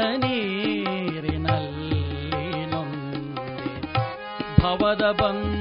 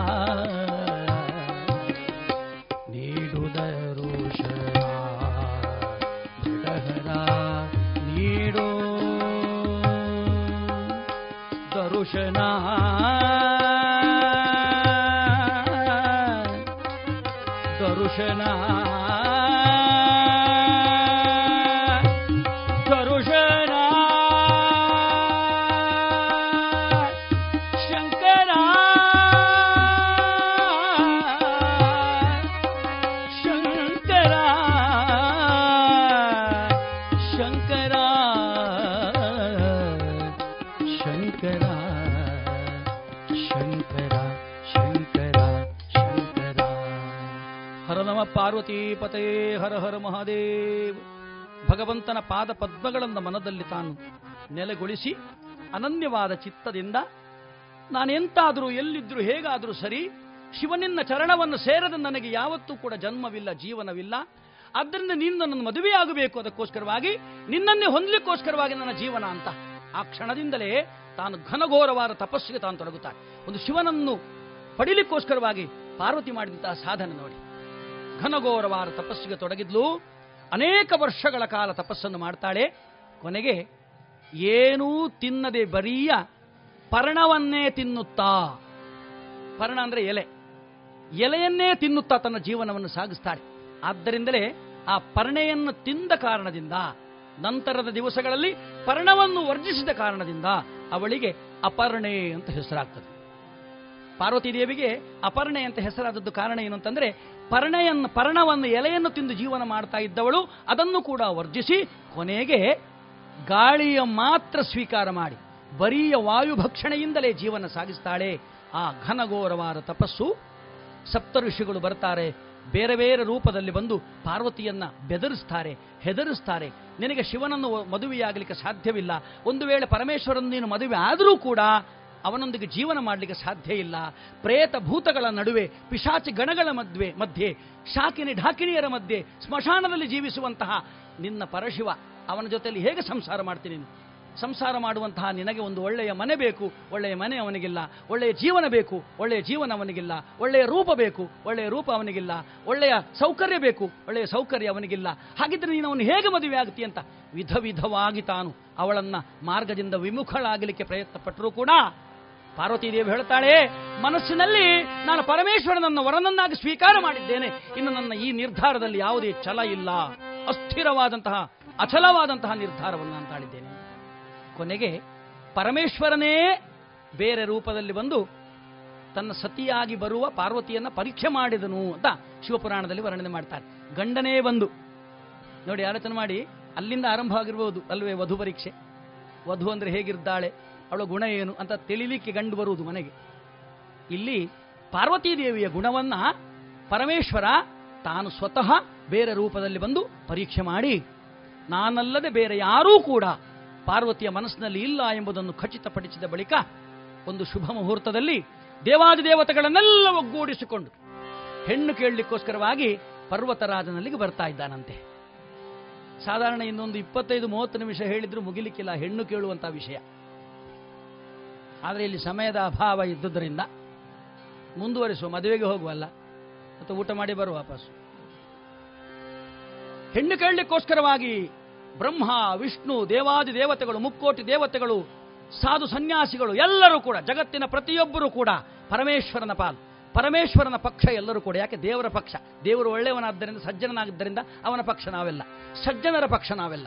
ಆದ್ದರಿಂದ ಎಲ್ಲ ದೇವಾದಿ ದೇವತೆಗಳು, ಚತುರ್ದಶ ಭುವನ ವೀರರು ಅತುಲ, ವಿತಲ, ಸುತಲ, ತಲಾತಲ, ರಸಾತಲ, ಮಹಾತಲ, ಪಾತಾಲ, ಭೂಲೋಕ, ಭೂರ್ಲೋಕ, ಮಾರ್ಲೋಕ, ಎಲ್ಲ ಹದಿನಾಲ್ಕು ಲೋಕದ ಪ್ರತಿಯೊಬ್ಬರೂ ಕೂಡ ಪರಮೇಶ್ವರನ ಜೊತೆಯಲ್ಲಿ ಹೆಣ್ಣು ಕೇಳಲಿಕ್ಕೋಸ್ಕರವಾಗಿ ಪರ್ವತರಾಜನ ಮನೆಗೆ ಬರ್ತಾರೆ. ದೊಡ್ಡ ಹಿಮವತ್ ಪರ್ವತ ಎಷ್ಟು ಬೇಕಾದ್ರೆ ಜಾಗ ಉಂಟು. ಯಾರು ಬಂದರೂ ಕೂತ್ಕೊಳ್ಬೋದಲ್ಲಿ ಅಂತಹ ಮಹಾನ್ ಪ್ರದೇಶಕ್ಕೆ ಬಂದು ಹೆಣ್ಣು ಕೇಳಿದಾಗ ಶಿವಪುರಾಣದಲ್ಲಿ ಮೇನಕೆ ಮೊದಲು ಮೊದಲು ಈ ವಿವಾಹವನ್ನು ಅಲ್ಲಗಳೆದ್ಲು, ನಿರಾಕರಿಸಿದ್ಲು ಅಂತ ಹೇಳುವ ಕಥೆಯೂ ಉಂಟು. ಆದರೆ ನಂತರ ಶಿವನ ಯಾವ ಗುಣಾವಗುಣಗಳು, ಅವನ ಮಹಿಮೆಗಳು ತಿಳಿದ ನಂತರ ಮೇನಕೆಯು ಮನಸ್ಸನ್ನು ಪರಿವರ್ತಿಸಿ. ಮೇನಕೆ ಅಂದರೆ ಶಿವ, ಪಾರ್ವತಿಯ ಪಾರ್ವತಿಯ ತಾಯಿ ಮೇನಕಾದೇವಿ, ಪರ್ವತರಾಜನ ಹೆಂಡತಿ. ಅವಳು ಕೊನೆಗೆ ಈ ವಿವಾಹಕ್ಕೆ ಒಪ್ಪಿದ್ದಾಳೆ. ಶುಭ ಮುಹೂರ್ತವಿಟ್ಟಿದ್ದಾನೆ ಬ್ರಹ್ಮದೇವ. ಶುಭ ಮುಹೂರ್ತದಲ್ಲಿ ಪಾರ್ವತೀ ದೇವಿಯನ್ನ ಪಣಿಗ್ರಹಣ ಮಾಡಲಿಕ್ಕೋಸ್ಕರವಾಗಿ ದಿಬ್ಬಣ ಸಮೇತನಾಗಿ ಬಂದಿದ್ದಾನೆ ಪರಮೇಶ್ವರ. ಬಂದು ಸೇರಿದಂತಹ ಸ್ಥಳದಲ್ಲಿ ಎಲ್ಲರೂ ನೋಡ್ತಾ ಇದ್ದ ಹಾಗೆ ಶುಭಮಂಗಲವಾಗಿದೆ. ವೈಭವ ವಿಧಿಯಲ್ಲಿ ನಡೆಯಿತು ಕಲ್ಯಾಣ. ಗಿರಿಜಾ ಕಲ್ಯಾಣ ವೈಭವ ವಿಧಿಯಲ್ಲಿ ನಡೆಯಿತು ಕಲ್ಯಾಣ. ಎಲ್ಲರೂ ಸೇರಿರ್ತಕ್ಕಂತಹ ಮಹಾಮಂಟಪದಲ್ಲಿ ವರನ ಸ್ಥಾನದಲ್ಲಿ ನಿಂತಿರತಕ್ಕಂತಹ ಯಾವ ಪರಮೇಶ್ವರನಿದ್ದಾನೋ ವಧುವಿನ ಸ್ಥಾನದಲ್ಲಿ ನಿಂತಿರತಕ್ಕಂತಹ ಯಾವ ಪಾರ್ವತಿ ಇದ್ದಾಳು, ಅವರಿಬ್ಬರ ಮಧ್ಯೆ ಆ ಪಾಣಿಗ್ರಹಣ, ವಿವಾಹ ನಡೆಯುತ್ತದೆ ಶಿವಗಣಗಳು ಭರದಿ ದೇವಗಣಗಳು ಹೊರಟವು ಮುದರಿ ಶಿವಗಣಗಳು ತವು ಭರದಿ ದೇವಗಣಗಳು ಹೊರಟವು ಮುದರಿ ಹರಿವಿರೆಂಚಿ ಇಂದ್ರಾದಿಗಳೆಲ್ಲನ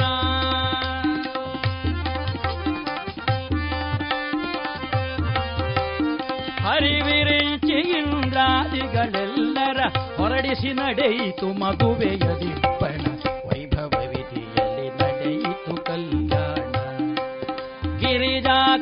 ಕಲ್ಯಾಣ ವೈಭವ ವಿಧಿಯಲ್ಲಿ ನಡೆಯಿತು ಕಲ್ಯಾಣ. ಗಿರಿರಾಜ ತನ್ನ ಮಗಳಾದಂತಹ ಪಾರ್ವತೀ ದೇವಿಯನ್ನ ಪರಮೇಶ್ವರನಿಗೆ ಕೊಟ್ಟು ಮಾಡಿಗ್ರಹಣ ಮಾಡ್ತಾ ವಿವಾಹ ಮಾಡಿಕೊಳ್ತಾನೆ ಕನ್ಯಾದಾನ ಮಾಡ್ತಾನೆ.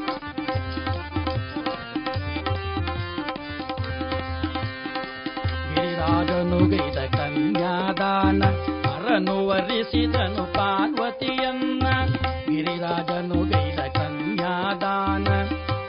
ಹರವರಿಸಿದನು ಪಾರ್ವತಿಯನ್ನ ಹರದಲ್ಲಿ ಮಂಗಲವಾದ್ಯವು ಮೊಳಗೆ.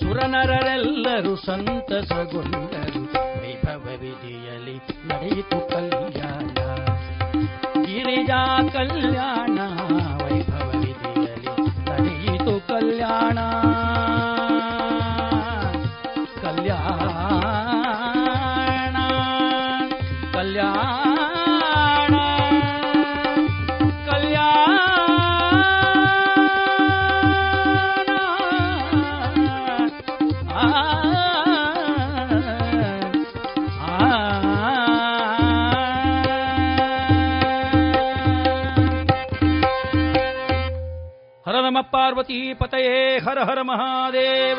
ಲಕ್ಷ್ಮೀರಮಣ ಗೋವಿಂದ. ಮದುವೆ ಊಟ ಮಾಡಿ ನಿದ್ರೆ ಮಾಡಿ. ನಮಗೆ ಎಷ್ಟು ಸಲ ಹೇಳಬೇಕು ನಮ್ಮ ಸಮಾಜಕ್ಕೆ? ಬಹಳ ಒಂದು ದೊಡ್ಡ ಒಂದು ಕಥೆ. ಎಷ್ಟು ಸಲ ಹೇಳಿದ್ರು ಕೂಡ ನಮ್ಗೆ ಗೊತ್ತಾಗೋದಿಲ್ಲ. ಮತ್ತು ಮತ್ತು ಹೇಳಬೇಕು. ಹೇಳಿ ಹೇಳಿ ಹೇಳಿ ಹೇಳಿ. ಅಲ್ವೇ? ಲಕ್ಷ್ಮೀರಮಣ ಗೋವಿಂದ. ಆ, ಏನ್ ನಷ್ಟ ಆಯ್ತು ನಮಗೆ? ಏನ್ ಚೈತನ್ಯ ಹೋಯ್ತು? ಏನ್ ಬ್ಯಾಟ್ರಿ ಚಾರ್ಜ್ ಹೋಯ್ತಾ? ಏನಾಗಲಿಲ್ಲ ದೇವರ ನಾಮಸ್ಮರಣೆ ಒಮ್ಮೆ ಹೇಳಿದ್ರೆ ನಮ್ಮ ಪುಣ್ಯ ವೃದ್ಧಿ ಆಯಿತು, ಪುಣ್ಯ ವೃದ್ಧಿ ಆಯಿತು. ಗಿರಿಜಾ ಕಲ್ಯಾಣವಾಯಿತು, ಪರಮೇಶ್ವರ ಪಾರ್ವತಿಯರ ಸಮಾಗಮವಾಗಿದೆ. ಶುಭ ಮುಹೂರ್ತದಲ್ಲಿ ಶಿವ ಪಾರ್ವತಿಯರ ಸಂಯೋಗದಿಂದ ಆ ಮಹಾನ್ ಶಕ್ತಿ ಉದ್ಭವವಾಗಿದೆ. ಅರವನದಲ್ಲಿ ಕೃತ್ತಿಕೆಯರ ಸ್ತನಪಾನವನ್ನ ಆರು ಮುಖದಿಂದ ಮಾಡ್ತಾನಂತೆ ಮಗು. ಆರು ಮುಖನಾಗಿ ಬರ್ತಾನೆ.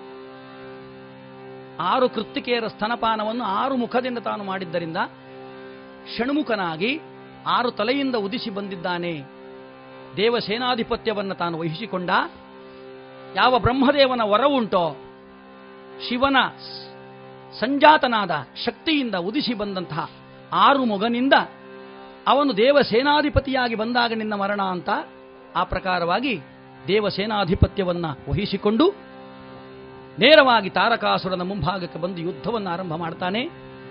ಆ ಯುದ್ಧದಲ್ಲಿ ತಾರಕಾಸುರನ ಸಂಹಾರವಾಗುತ್ತದೆ ಗಿರಿಜಾ ಕಲ್ಯಾಣದ, ಆ ಕಲ್ಯಾಣದಿಂದ ತಾರಕಾಸುರನ ಸಂಹಾರವಾಗುತ್ತದೆ ಗಿರಿಜೆ ಮತ್ತು ಪರಮೇಶ್ವರನ ಈ ಸಮಾಗಮ ಈ ಮದುವೆಯಿಂದ ಲೋಕಕ್ಕೆ ಶುಭವಾಗುತ್ತದೆ ಲೋಕದ ಶುಭಕ್ಕೋಸ್ಕರವಾಗಿ ಕಲ್ಯಾಣ, ಹೊರತು ಪರಮೇಶ್ವರನಿಗೆ ಏನು ಮನಸ್ಸಿನ ಕಾಮನೆಯಿಂದಲ್ಲ.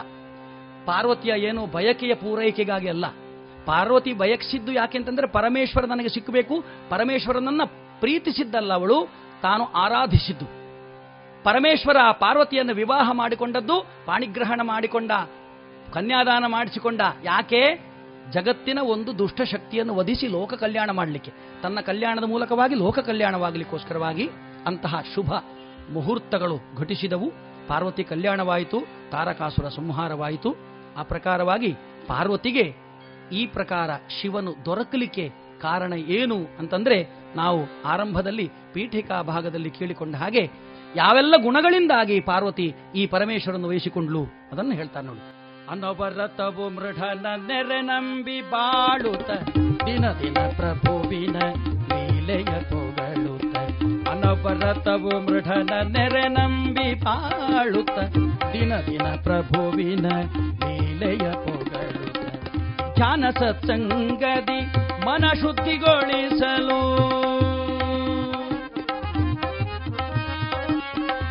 ಧ್ಯಾನ ಸತ್ಸಂಗದಿ ಮನ ಶುದ್ಧಿಗೊಳಿಸಲು ಮನಮೋಕನ ವಶನಾಗುವನು ಖಚಿತ. ಹರನ ಹೊಂದುವ ಹಾದಿ ಸುಲಭ. ನರ ಜನ್ಮವ ಬರಿದೆ, ವ್ಯರ್ಥಗೊಳಿಸಬೇಡ ನರನ ಹೊಂದುವ ಹಾದಿ ಸುಲಭ. ಹರನ ಹೊಂದುವ ಹಾದಿ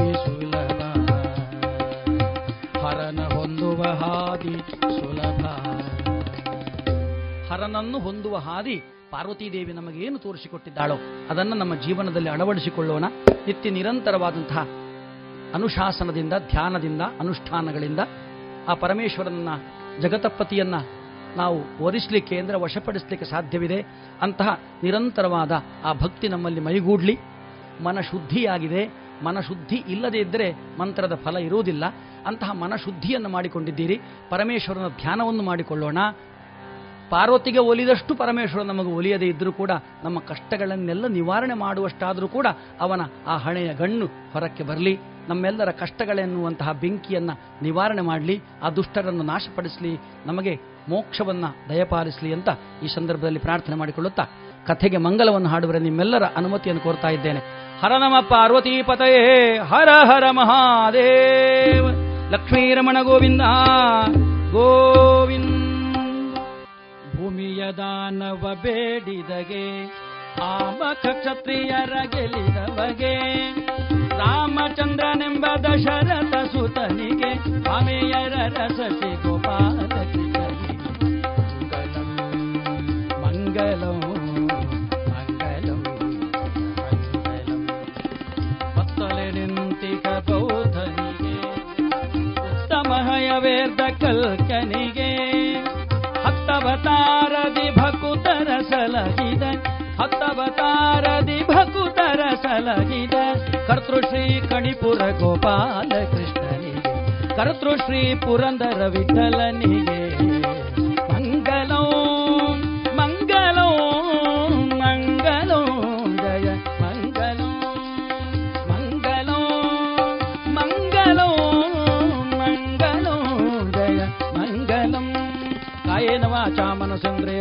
ಮನಸೇಂದ್ರೇರ್ವಾ ಬುದ್ಧ್ಯಾತ್ಮನಾ ವಾ ಪ್ರಕೃತಿ ಸ್ವಭಾವ ಕರೋಮಿ ಯದ್ಯತ್ತಕಲ ಪುರಸ್ಮೈ ನಾರಾಯಣಾಯತಿ ಸಮರ್ಪಯಾಮಿ, ಹರಿನಾರಾಯಣ ದುರಿತ ನಿವಾರಣ ಪರಮಾನಂದ ಸನಾತಿ ಭಕ್ತ ಜನಪ್ರಿಯ ಪಂಕಜಲೋಚನ ನಾರಾಯಣ ತವದಾತೋಕಂ ಪಾವನ ರಮಾ ಪತಿತ ಪಾವನ ರಮಾ ಪತಿತ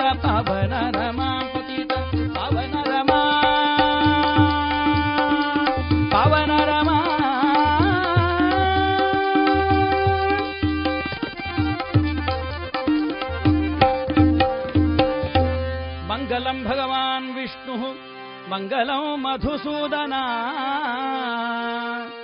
मङ्गलं देवकी पुत्रो मङ्गलं गरुडध्वजा हर नम पार्वतीपते हरि हर महदेव श्रीमद्रमारमण गोविन्द गोविन्द ಇದುವರೆಗೆ ಪಾರ್ವತಿ ಕಲ್ಯಾಣ ಹರಿಕಥೆಯನ್ನ ಕೇಳಿದಿರಿ ಹರಿಕಥೆಯನ್ನ ನೀಡಿದವರು ಶ್ರೀಯುತ ಶಮ್ನಾಡಿಗ ಕುಂಬ್ಳೆ ಹಾರ್ಮೋನಿಯಂನಲ್ಲಿ ಸಹಕರಿಸಿದವರು ಶ್ರೀಯುತ ಸತ್ಯನಾರಾಯಣ ಐಲ ಹಾಗೂ ತಬಲಾದಲ್ಲಿ ಸಹಕರಿಸಿದವರು ಶ್ರೀಯುತ ಜಗದೀಶ ಉಪ್ಪಳ. ಅಶಕ ನೀವಾ? ಪುಟ್ಟಿ ಆಗಿದ್ದಾಳೆ ಶಾರದಾ. ಪುಟ್ಟಿ ತುಂಬಾ ಚೆನ್ನಾಗಿದ್ದಾಳೆ ಈಗ ಮಲಗಿದ್ದಾಳೆ. ಅಯ್ಯೋ ರಾತ್ರಿ ಹೊತ್ತು ಪುಟ್ಟಿನ ಸೊಳ್ಳೆ ಪರದೆ ಇಲ್ಲದೆ ಮಲಗಿಸಿದ್ಯಾ? ಅಕ್ಕ ಅವಳು ಹಾಗೆ ಮಲ್ಕೋತಾಳೆ. ಗಮನವಿಡು ಈ ಚಿಕ್ಕ ನಿರ್ಲಕ್ಷ್ಯತನ ಮಲೇರಿಯಾದಂತ ದೊಡ್ಡ ಕಾಯಿಲೆಗೆ ಕಾರಣ ಆಗ್ಬೋದು. ಈ ಎಚ್ಚರಿಕೆ ನಿಮಗಾಗಿಯೂ ಇದೆ. ಬೇಸಿಗೆಯಲ್ಲಿ ಮಳೆಗಾಲದಲ್ಲಿ ಮನೆ ಅಕ್ಕಪಕ್ಕದಲ್ಲಿ ನೀರು ನಿಲ್ಲಲು ಬಿಡದಿರಿ. ಮಲಗುವಾಗ ಯಾವಾಗಲೂ ಸೊಳ್ಳೆ ಪರದೆಯನ್ನು ಬಳಸಿ. ಮನೆಯಲ್ಲಿ ಸೊಳ್ಳೆ ಸಾಯುವ ಔಷಧಿಯನ್ನು ಸಿಂಪಡಿಸಿ. ನೀವು ಜೊತೆಯಾದಾಗ ಮಲೇರಿಯಾವನ್ನು ಓಡಿಸಬಹುದು. ಆರೋಗ್ಯ ಮತ್ತು ಕುಟುಂಬ ಕಲ್ಯಾಣ ಖಾತೆ ಭಾರತ ಸರ್ಕಾರದ ವತಿಯಿಂದ ಜನಹಿತಕ್ಕಾಗಿ ಜಾರಿ. ಇನ್ನು ಮುಂದೆ ಕೇಳಿ ಹಿಂದಿ ಭಾಷೆಯಲ್ಲಿ ದೇಶಭಕ್ತಿ ಗೀತೆಗಳು.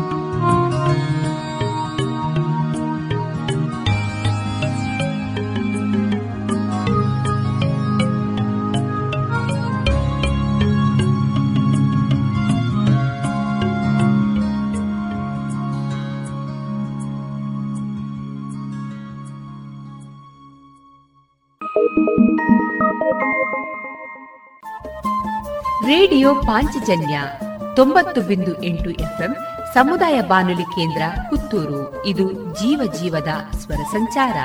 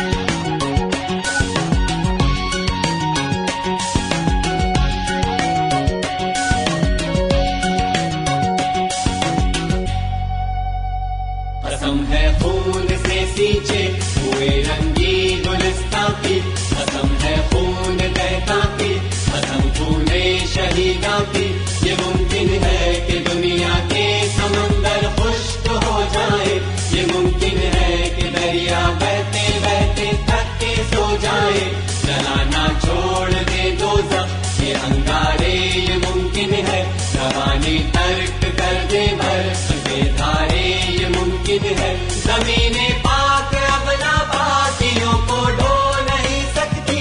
वतन की क्षमा आज़ादी कभी गुल हो नहीं सकती।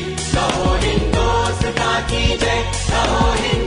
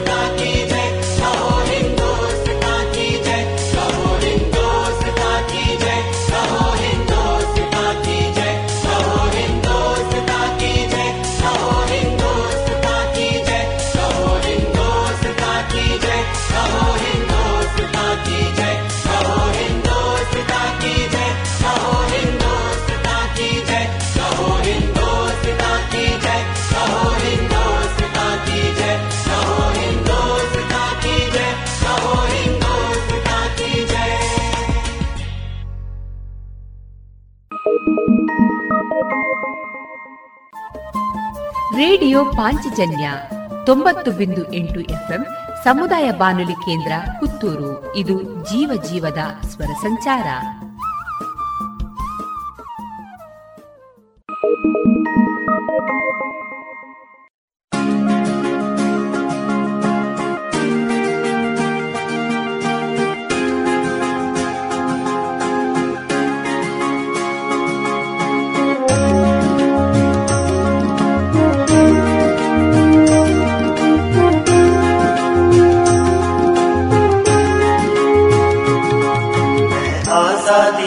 परवानों का दीवाना।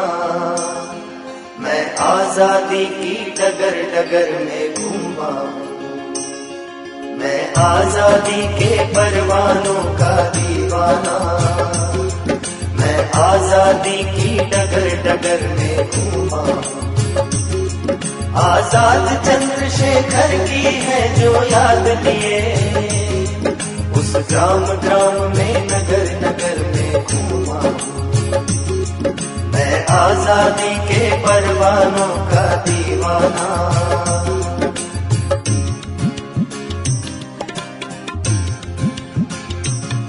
कंकड़ पत्थर गलियों चौराहों को मैंने उस महाबली की याद सजोते देखा है। कंकड़ पत्थर गलियों चौराहों को मैंने उस महाबली की याद सजोते देखा है। जिनसे उसके जीवन की गाथा जुड़ी हुई, उन वृक्षों को भी मैंने रोते देखा है। मैं आज़ादी के परवानों का दीवाना, मैं आज़ादी की डगर डगर में घूमा हूँ। मैं आज़ादी के परवानों का दीवाना।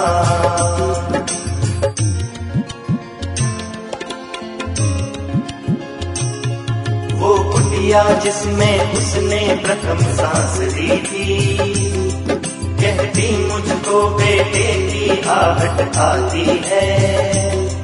वो कुटिया जिसमें उसने प्रथम सांस ली थी कहती मुझको बेटे की आहट आती है। वे चट्टानों जिन पर वो खेला कूदा था, उन चट्टानों की भी छाती फट जाती है। मैं आज़ादी के परवानों का दीवाना, मैं आज़ादी की डगर डगर में घूमा हूँ। मैं आज़ादी के परवानों का दीवाना।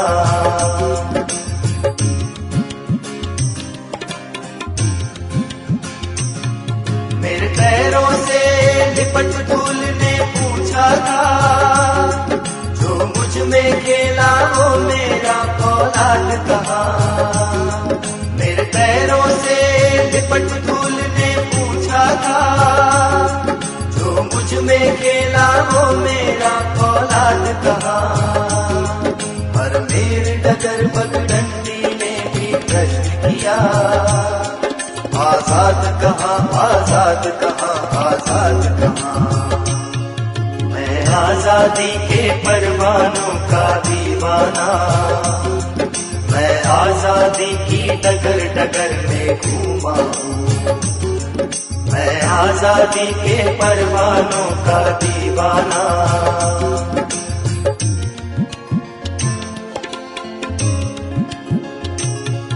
आज़ाद कहा मैं, इसका क्या उत्तर देता? मैं उनको रोते और बिलखते छोड़ चला। आज़ाद कहा मैं, इसका क्या उत्तर देता? मैं उनको रोते और बिलखते छोड़ चला। मैं घबराया, मेरा हृदय ना फट जाए। उस ग्राम धरा से मैं अपना मुख मोड़ चला। मैं आज़ादी के परवानों का दीवाना। मैं आज़ादी की डगर डगर में घूमा हूँ। मैं आज़ादी के परवानों का दीवाना।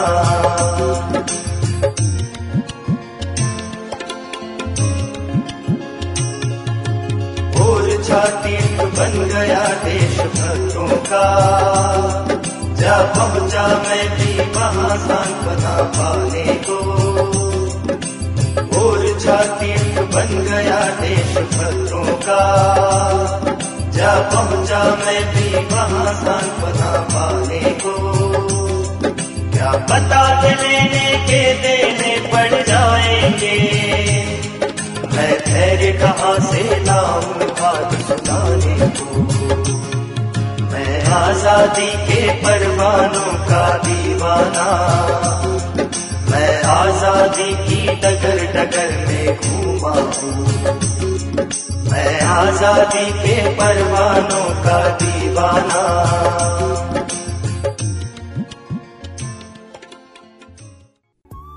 ಇದುವರೆಗೆ ಹಿಂದಿ ಭಾಷೆಯಲ್ಲಿ ದೇಶಭಕ್ತಿ ಗೀತೆಗಳನ್ನ ಕೇಳಿದಿರಿ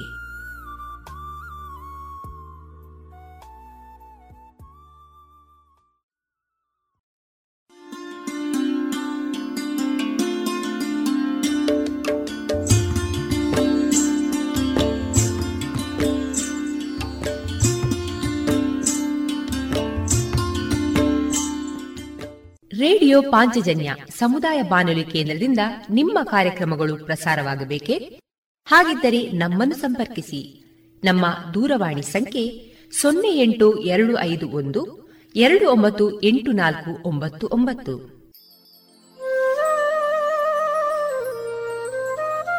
ಗಮನಿಸಿ ಕೇಳುವರೆ ನಮ್ಮ ಕಾರ್ಯಕ್ರಮಗಳನ್ನು ವೆಬ್ಸೈಟ್ ಮೂಲಕ ಕೂಡ ಆಲಿಸಬಹುದು.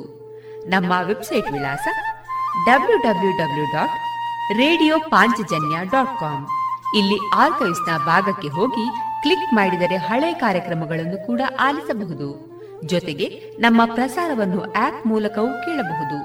ಪ್ಲೇಸ್ಟೋರ್ನಲ್ಲಿ ಪಾಂಚಜನ್ಯ ಸರ್ಚ್ ಮಾಡಿ ಡೌನ್ಲೋಡ್ ಮಾಡಿಕೊಂಡು ತಮ್ಮ ಮೊಬೈಲ್ಗಳಿಗೆ ಇನ್ಸ್ಟಾಲ್ ಮಾಡಿದರೆ ರೇಡಿಯೋ ಪ್ರಸಾರದ ಕಾರ್ಯಕ್ರಮವನ್ನು ನೀವು ಆಲಿಸಬಹುದು. ನಮ್ಮ ಪ್ರಸಾರದ ಬಗೆಗೆ ನಿಮ್ಮ ಅಭಿಪ್ರಾಯಗಳನ್ನು ಹಂಚಿಕೊಳ್ಳಲು ನಮ್ಮ ವಿಳಾಸ ರೇಡಿಯೋ ಪಾಂಚಜನ್ಯ ತೊಂಬತ್ತು ಬಿಂದು ಎಂಟು ಎಫ್ಎಂ ಸಮುದಾಯ ಬಾನುಲಿ ಕೇಂದ್ರ, ನೆಹರು ನಗರ, ಪುತ್ತೂರು. ನಮ್ಮ ದೂರವಾಣಿ ಸಂಖ್ಯೆ ಸೊನ್ನೆ ಎಂಟು ಎರಡು ಐದು ಒಂದು, ಎರಡು ಒಂಬತ್ತು ಎಂಟು ನಾಲ್ಕು ಒಂಬತ್ತು ಒಂಬತ್ತು. ಇಮೇಲ್ ವಿಳಾಸ radio Panchajanya at Gmail dot com ನಮ್ಮ ವಿಳಾಸ ಮತ್ತೊಮ್ಮೆ ರೇಡಿಯೋ ಪಾಂಚಜನ್ಯ ತೊಂಬತ್ತು ಬಿಂದು ಎಂಟು ಎಫ್ಎಂ ಸಮುದಾಯ ಬಾನುಲಿ ಕೇಂದ್ರ, ನೆಹರು ನಗರ, ಪುತ್ತೂರು. ನಮ್ಮ ದೂರವಾಣಿ ಸಂಖ್ಯೆ ಸೊನ್ನೆ ಎಂಟು ಎರಡು ಐದು ಒಂದು, ಎರಡು ಒಂಬತ್ತು ಎಂಟು ನಾಲ್ಕು ಒಂಬತ್ತು ಒಂಬತ್ತು. ಇಲ್ಲಿಗೆ ಈ ಹೊತ್ತಿನ ಪ್ರಸಾರ ಕಾರ್ಯಕ್ರಮವನ್ನ ಮುಕ್ತಾಯಗೊಳಿಸುತ್ತಿದ್ದೇವೆ. ಆತ್ಮೀಯ ಕೇಳುಗರಿಗೆಲ್ಲ ರೇಡಿಯೋ ಪಾಂಚಜನ್ಯದ ಬಳಗದ ಪರವಾಗಿ ನಾನು ತೇಜಸ್ವಿ ರಾಜೇಶ್ ಮಾಡುವ ಅನಂತ ವಂದನೆಗಳು.